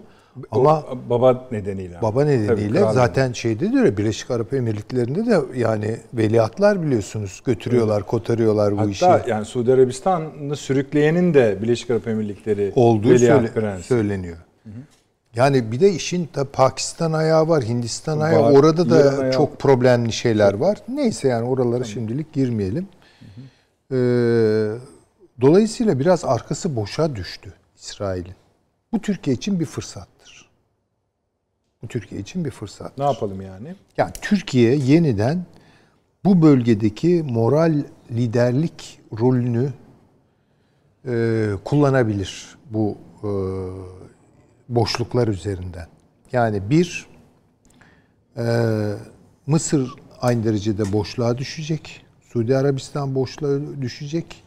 Türkiye ile İsrail arasında değil deniz anlaşmasının ihtimali olarak ki bence olmalı. Yani bakın yani onda hiçbir itiraz- zaten savunuyorum ben bu düşünceyi. İki tarafında çıkarına olan bir şey olmalı. Ama Olması gerektiğinde söylüyorduk biz ama olabilir mi? Olma olmayacağı çıktı ortadan. Ortada. Ortaya. Ama bakın Mısır bu boşluğa düşerse Türkiye ile iş yapabilir. Yani böyle bir ihtimal daha bence mümkün. işte orada şöyle. Mesela siz bu konuşmayı yapıyorsunuz ama şu saatlerde adam Macron'la birlikte sarayda. Tabii tabii tabii. Yani Onlar olacak ama işte Bolgara'da yani niye. Macron'un kapısını çalıyor? Yani diyor ki bu transatlantik oluşumda aman ne olur bana e, beni hedefe koymayın. Yani bir tür yaranma ziyareti o. Çünkü şu an hakikaten Avrupa ile Amerika Birleşik Devletleri arasındaki bu yeniden dokunmaya başlayan halının dokunduğu tezgahın bir ucunda Fransa var, Macron var. Halbuki bunun Fransa değil Almanya olması lazım. Onun için Almanya'ya yüklenecekler. Ben söyleyeyim. Yani Almanya'nın Almanya'da baskı yiyecek. Siyaseten yiyecek. Rusya baskı yiyecek zaten açık söylüyorlar. Yani ilan ediyorlar.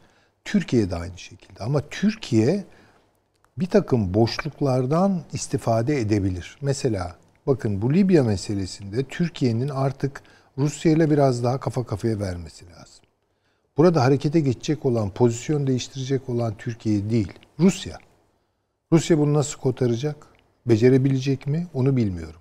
Ama aksi takdirde Rusya'yı oradan söküp atacaklar. Afrika'ya yaptığı bütün yatırımları Rusya'nın tasfiye edecekler. Türkiye'nin de bunu yaptığı yatırımları tasfiye etmek için uğraşacaklar. Şimdi orada Türkiye ile Rusya arasında bir ortak blok, blok değil de yani işbirliği zeminleri arttırılabilir mi buna dikkat etmek lazım. Bunu yaparken de çok fazla böyle Avrasyacı söylemler, Türkiye eksen değiştiriyor falan değil. Yani Türkiye'nin konumu belli. Evet Batı bunu zaten e, Sayın Erdoğan da söylüyor. Yani biz buradan çıkmış değiliz ama önümüze bakacağız, çıkarlarımıza bakacağız. Bunun gereği gibi yerine getirmek. Yani böyle çok ikili gibi artık böyle stratejik ortaklıklar falan gibi değil ama işbirliği alanlarını bence arttırmak lazım. Suriye'ye yüklenecekler. Bunu net olarak zaten ilan ediyorlar. Yani burada boşluk bırakmayacağız. Zikredilen iki ülke var. Türkiye ve Rusya. Hatta söylüyor da. Söylüyorlar, ilan ediyorlar. Yani bu da şunu doğuruyor. Türkiye ile Rusya arasındaki ilişkilerin ya da işbirliğinin bir başka boyuta doğru gideceğini yakınlaşma anlamında düşünüyorum ben. Ee, Mısır, Suudi Arabistan haydi haydi. Ee, Türkiye'ye doğru gelecekler, yönelecekler. Almanya bir çıkış yolu olarak Türkiye ile olan ilişkilerini kullanabilecek. Bakın bunlar hep Türkiye için fırsatlar. Bunlar Türkiye için fırsatlar. Buradan eli orta dönemde rahatlayacak olan bir İran faktörü de var. Öyle Yani gözüküyor. İran'da Ama bu ondan da bir rahat- şey isteyecekler herhalde. Evet ama yani son perde İran için nasıl açılır onu bilmiyorum. Yani onu bilmiyorum. Ne isteyebilirler? Yani bilemem Mesela tabii. Astana Teslim ister. Yani teslim olacak olacak yani. Biraz değiştir diyecek, ılımlı bir şeylik yap diyecekler. Ona söyleyecekler Taşansı bunları. Hoca bir şey atmış. Bir saat ne kadar öncenin bir haberi bir bakayım. Bir saat öncenin falan herhalde. Evet bir saat öncenin haberi bu. Ee, bu Amerika'da bir mahkemede e, Prens Salman'a ilişkin Kanada'da bir istihbarat görevlisini öldürtmek suçlamasıyla Şimdi e, evet yani o ayrı bir dosya olarak açılabilir ama bu gazetecinin İstanbul'da katledilmesi Tabii, tabii. hikayesi onun ana yerini tutmaz. Ya o çok ağır bir şey ve o çok yani çünkü ya bunun üzerine bir korku filmi falan da çevrilebilir. Yani bir dehşet filmi yani çevrilebilir. Evet. Tabii, tabii, çevrilebilir yani. Çevireceklerdir ben demin. acaba bu böyle So- bir yeni dönem politikasını işaret eden bir gelişme diye mi? Hatırlarsanız baktım? Champagne İstanbul'a geldi. Champagne Tabii, tabii, tabii. geldi. Ama son anda bu Suudi Arabistan müdahale etti. Bu Salman adama para mı verdiler artık ne yaptılarsa vazgeçti adam. Çekmekten. Buyurun devam edin. Ee, Estağfurullah. Şimdi bu Türkiye için hem e, riskler getiriyor, sorunlu alanlar getiriyor. Avrupa'da Türkiye üzerinde bir baş ağrısı olacak Avrupa Birliği. Amerika Birleşik Devletleri de olacak. Belki zaman zaman iyi polis, kötü polis rolleri üzerinden olacak bu. Ama daimi bir baş ağrısı olarak Türkiye için kalacak bunlar. Yani çünkü Trump döneminde bu olmuyordu. Ya da konjonktürel oluyordu. Yani bir dönem yaşanıyordu, geçiyor. Burada öyle bir şey yok. Ee, ne diyelim? Tam saha pres basketbol tabiriyle. Türkiye tam saha pres alanında. Ama bu şey değil yani bundan çıkış yolu yok. Eyvah falan diyecek halimiz yok. Türkiye bunu göğüsleyecektir. Dediğim gibi çünkü bu gelişlerdeki çatlakları iyi okumasına bağlı. Yani Avrupa'nın gelişi böyle bir haçlı ordusu gibi gide gelmiyor. Yani karşımızda O aslan gelemezdi zaten. Yani. yani gelemez de. Orduyu Hatta- toplayacak durum hani yok. Daha yani. evvel belki işte daha böyle Avrupa Birliği'nin sükseli olduğu senelerde böyle bir şey mümkündü ama artık öyle bir şey değil. Kimin sesinin Avrupa Birliği e, mahvellerinde yüksek çıktığını iyi takip etmeye bağlı.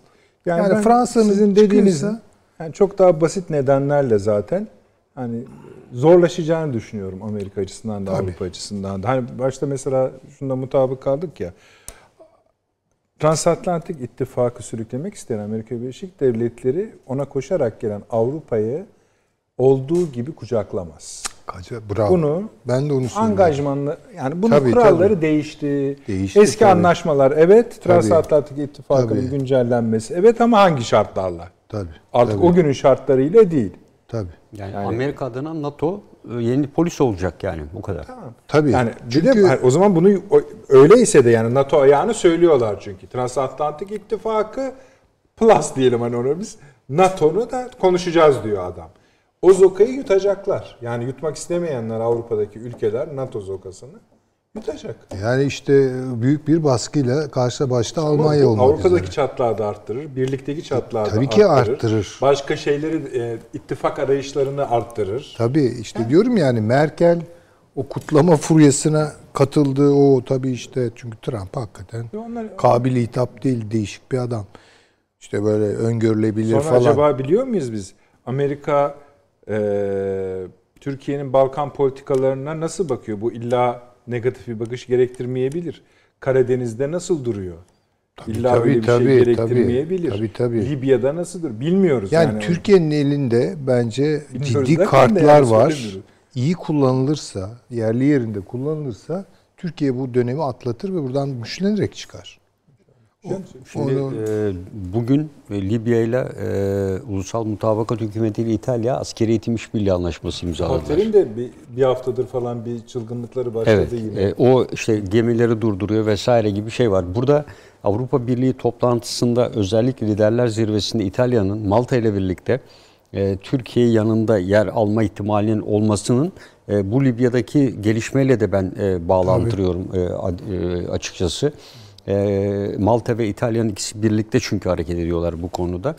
Ee, Bir de bunun dışında tabii Avrupa Birliği'nin başında ciddi bir sorun daha var. Yani İngiltere. İngiltere şu an Brexit'ten bu ayın sonunda çıkması gerekiyor ama üç konuda mutabakat sağlanamadı. Bu Avrupa Birliği'ni çok ciddi meşgul eden, e, maddi açıdan da e, çok zorlayacak.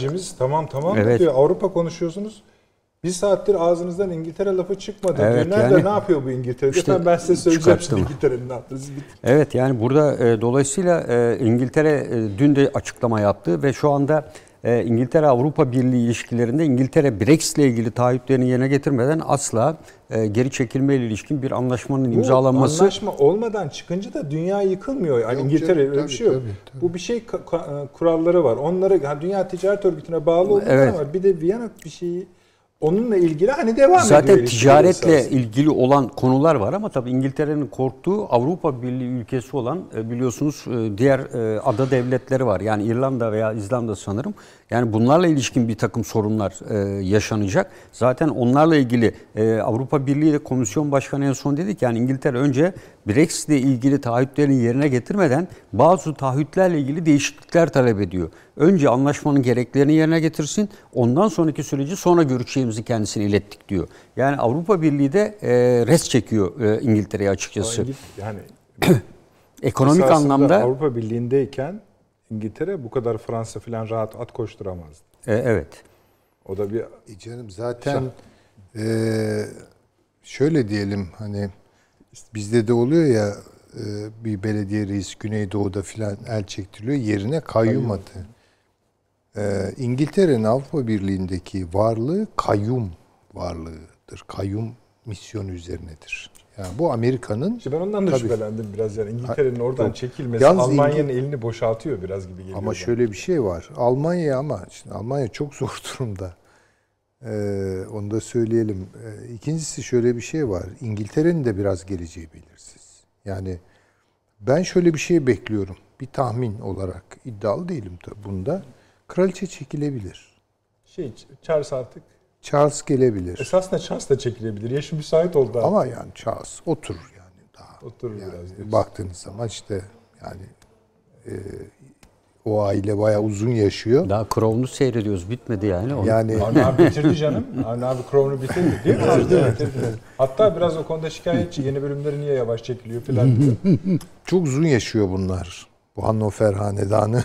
Ayrı- yani o Ayrı Victoria türden bahsedermiş gibi konuşuyor. yani ayrı Victoria kraliçe Victoria 100 yaşında falan yani Tabii neredeyse bir asır yani. Ot- oturdukları koltuktan kalkmıyorlar. yani. Kalkmıyorlar. Bunlar bir şey e, yapıyorlar. Ne yapıyorlar bilmiyorum. Onun için Bu de kadar övdünüz ama Yani- ben de hani söyleyeyim hani o- İngiltere'den şaka yolu bağlayalım konuyu. Şimdi bir yıl önce bunlar bir tane Queen Elizabeth uçak gemi aman tabii uçak gemileri vardı. Su aldığı için su sız, o, o laf da ilginç. Su sızdırmak ne demek ya uçak gemisinde? Su sızdırdığı için biliyorsunuz alay konusu olmuştu. Şimdi bugün e, Prince of Valley uçak gemisi Amerika ile şeye gidiyormuş tatbikata. O da su sızdırmış. Ve yani su sızdırma da şöyle e, elektrik elektronik ekipmanları bir gün boyunca suyun altında kaldığı için 10 milyonlarca dolar civarında masraf çıkmış. Şimdi onu da tekrar uzun vadeli olarak limanına çekiyorlar. Bu da bir zamanlar üzerinde güneş batmayan imparatorluğun gemileri. Donanması yani.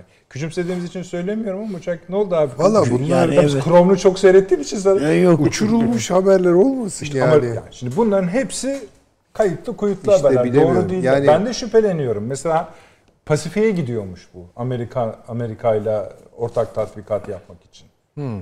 Şimdi mesela acaba çok arzulu mu Londra e, Amerika ile Çin'e karşı gövde gösterisi? Vallahi yani böyle bir e, tatbikatın bir maliyeti çok fazladır. Sırf o maliyetten kaçmak için Çin de böyle yapmış laf olabilir, yaparlar evet. yani bu şey değil. Ama Britanya'da bir şey olacak. Bir bir dönüşüm olacak. Yani şu anki Nasıl kadrolar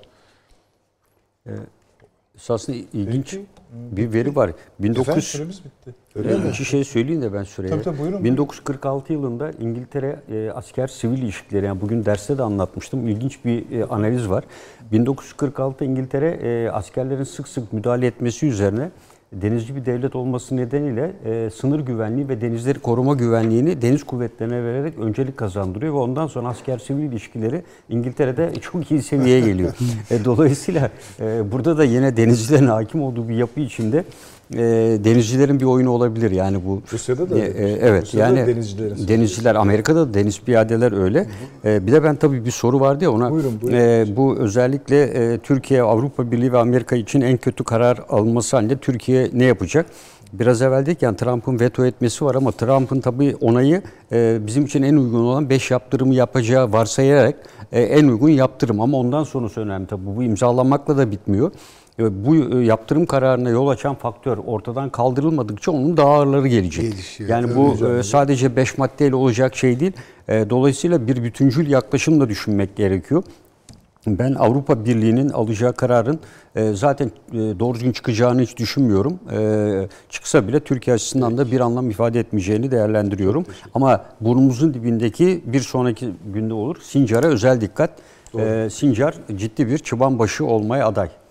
Öyle gözüküyor. Avni abi iyi ki cümle söyle de süremiz bitti Evet, zaten. yok yani e, zaten e, Genel şey hemen söyle. genel hatlarıyla konuştuk yani tabloyu. Bu Onun şeyden için ben yani de- iki cümlede olsa şu öbür kapıdan giren teröristler hakkında bir şey söylemek istemez misin? Yani Sincar'ı zaten paşam da söyledi. Yani biz oradaki tabloyu önümüzdeki dönemde daha acısını yani hissedeceğiz. Şimdi çok fazla üzerine konuşmuyoruz ama daha fazla hissedeceğiz zaten. Aynı şey Avrupa içinde geçerli. Yani Avrupa'da da zaten İtalya'dan şöyle kuzeye doğru bir çizgi çizdin. Bunun batısı Avrupa. Doğusu Avrupa falan değil. Yani Avrupalılar da öyle görüyorlar zaten. Bir Katolik Polonya var. Onu da pek sahip ettikleri yok filan. Yani bütün Doğu Avrupa onların gözünde bunlar Hristiyan bile değil. Yani o Ortodoks devletlerin Evet, evet. hiçbirisinin Hristiyan Hristiyan, saymıyorlar falan tabii. saymıyorlar yani. O bakımdan esas kavga Avrupa'nın içinde var, Amerika ile Doğru, doğru. Doğu Avrupa arasında var filan filan. Esas şey bu. Peki. Olmazsa zaten O perşembe. arkadaşımızın çok kıs- kısa bir şey söyleyeceğim. Ee, ya İngiltere, Avrupa diyorsunuz, İngiltere'den bahsetmiyorsunuz. E çünkü İngiltere kendini çok Avrupa hissetmiyor. Yok o da zaten latife etmek biliyor İngiltere'yi çok konuştuğumuz Yani ya. e, bir Fransız ağzına Al- Avrupalılık lafı çok yakışır. Bir Almanın yakışır. Ama bir İngiliz'in ağzında biraz hafif kekremsi bir tat bırakır. Bırakır diyorsun. Onu da söyleyelim. O da bir lezzettir diyelim. Efendim ben de biraz tatlı sohbete kendimi kaptırdım. Süreyi iyice kaçırmışız. Eksikler kaldı. Perşembe inşallah yine birlikteyiz. Bu akşam 1.30'daymış efendim. 01.30'daymış tekrarımız. Yarın YouTube'dan da takip edebilirsiniz. İyi geceler diliyoruz.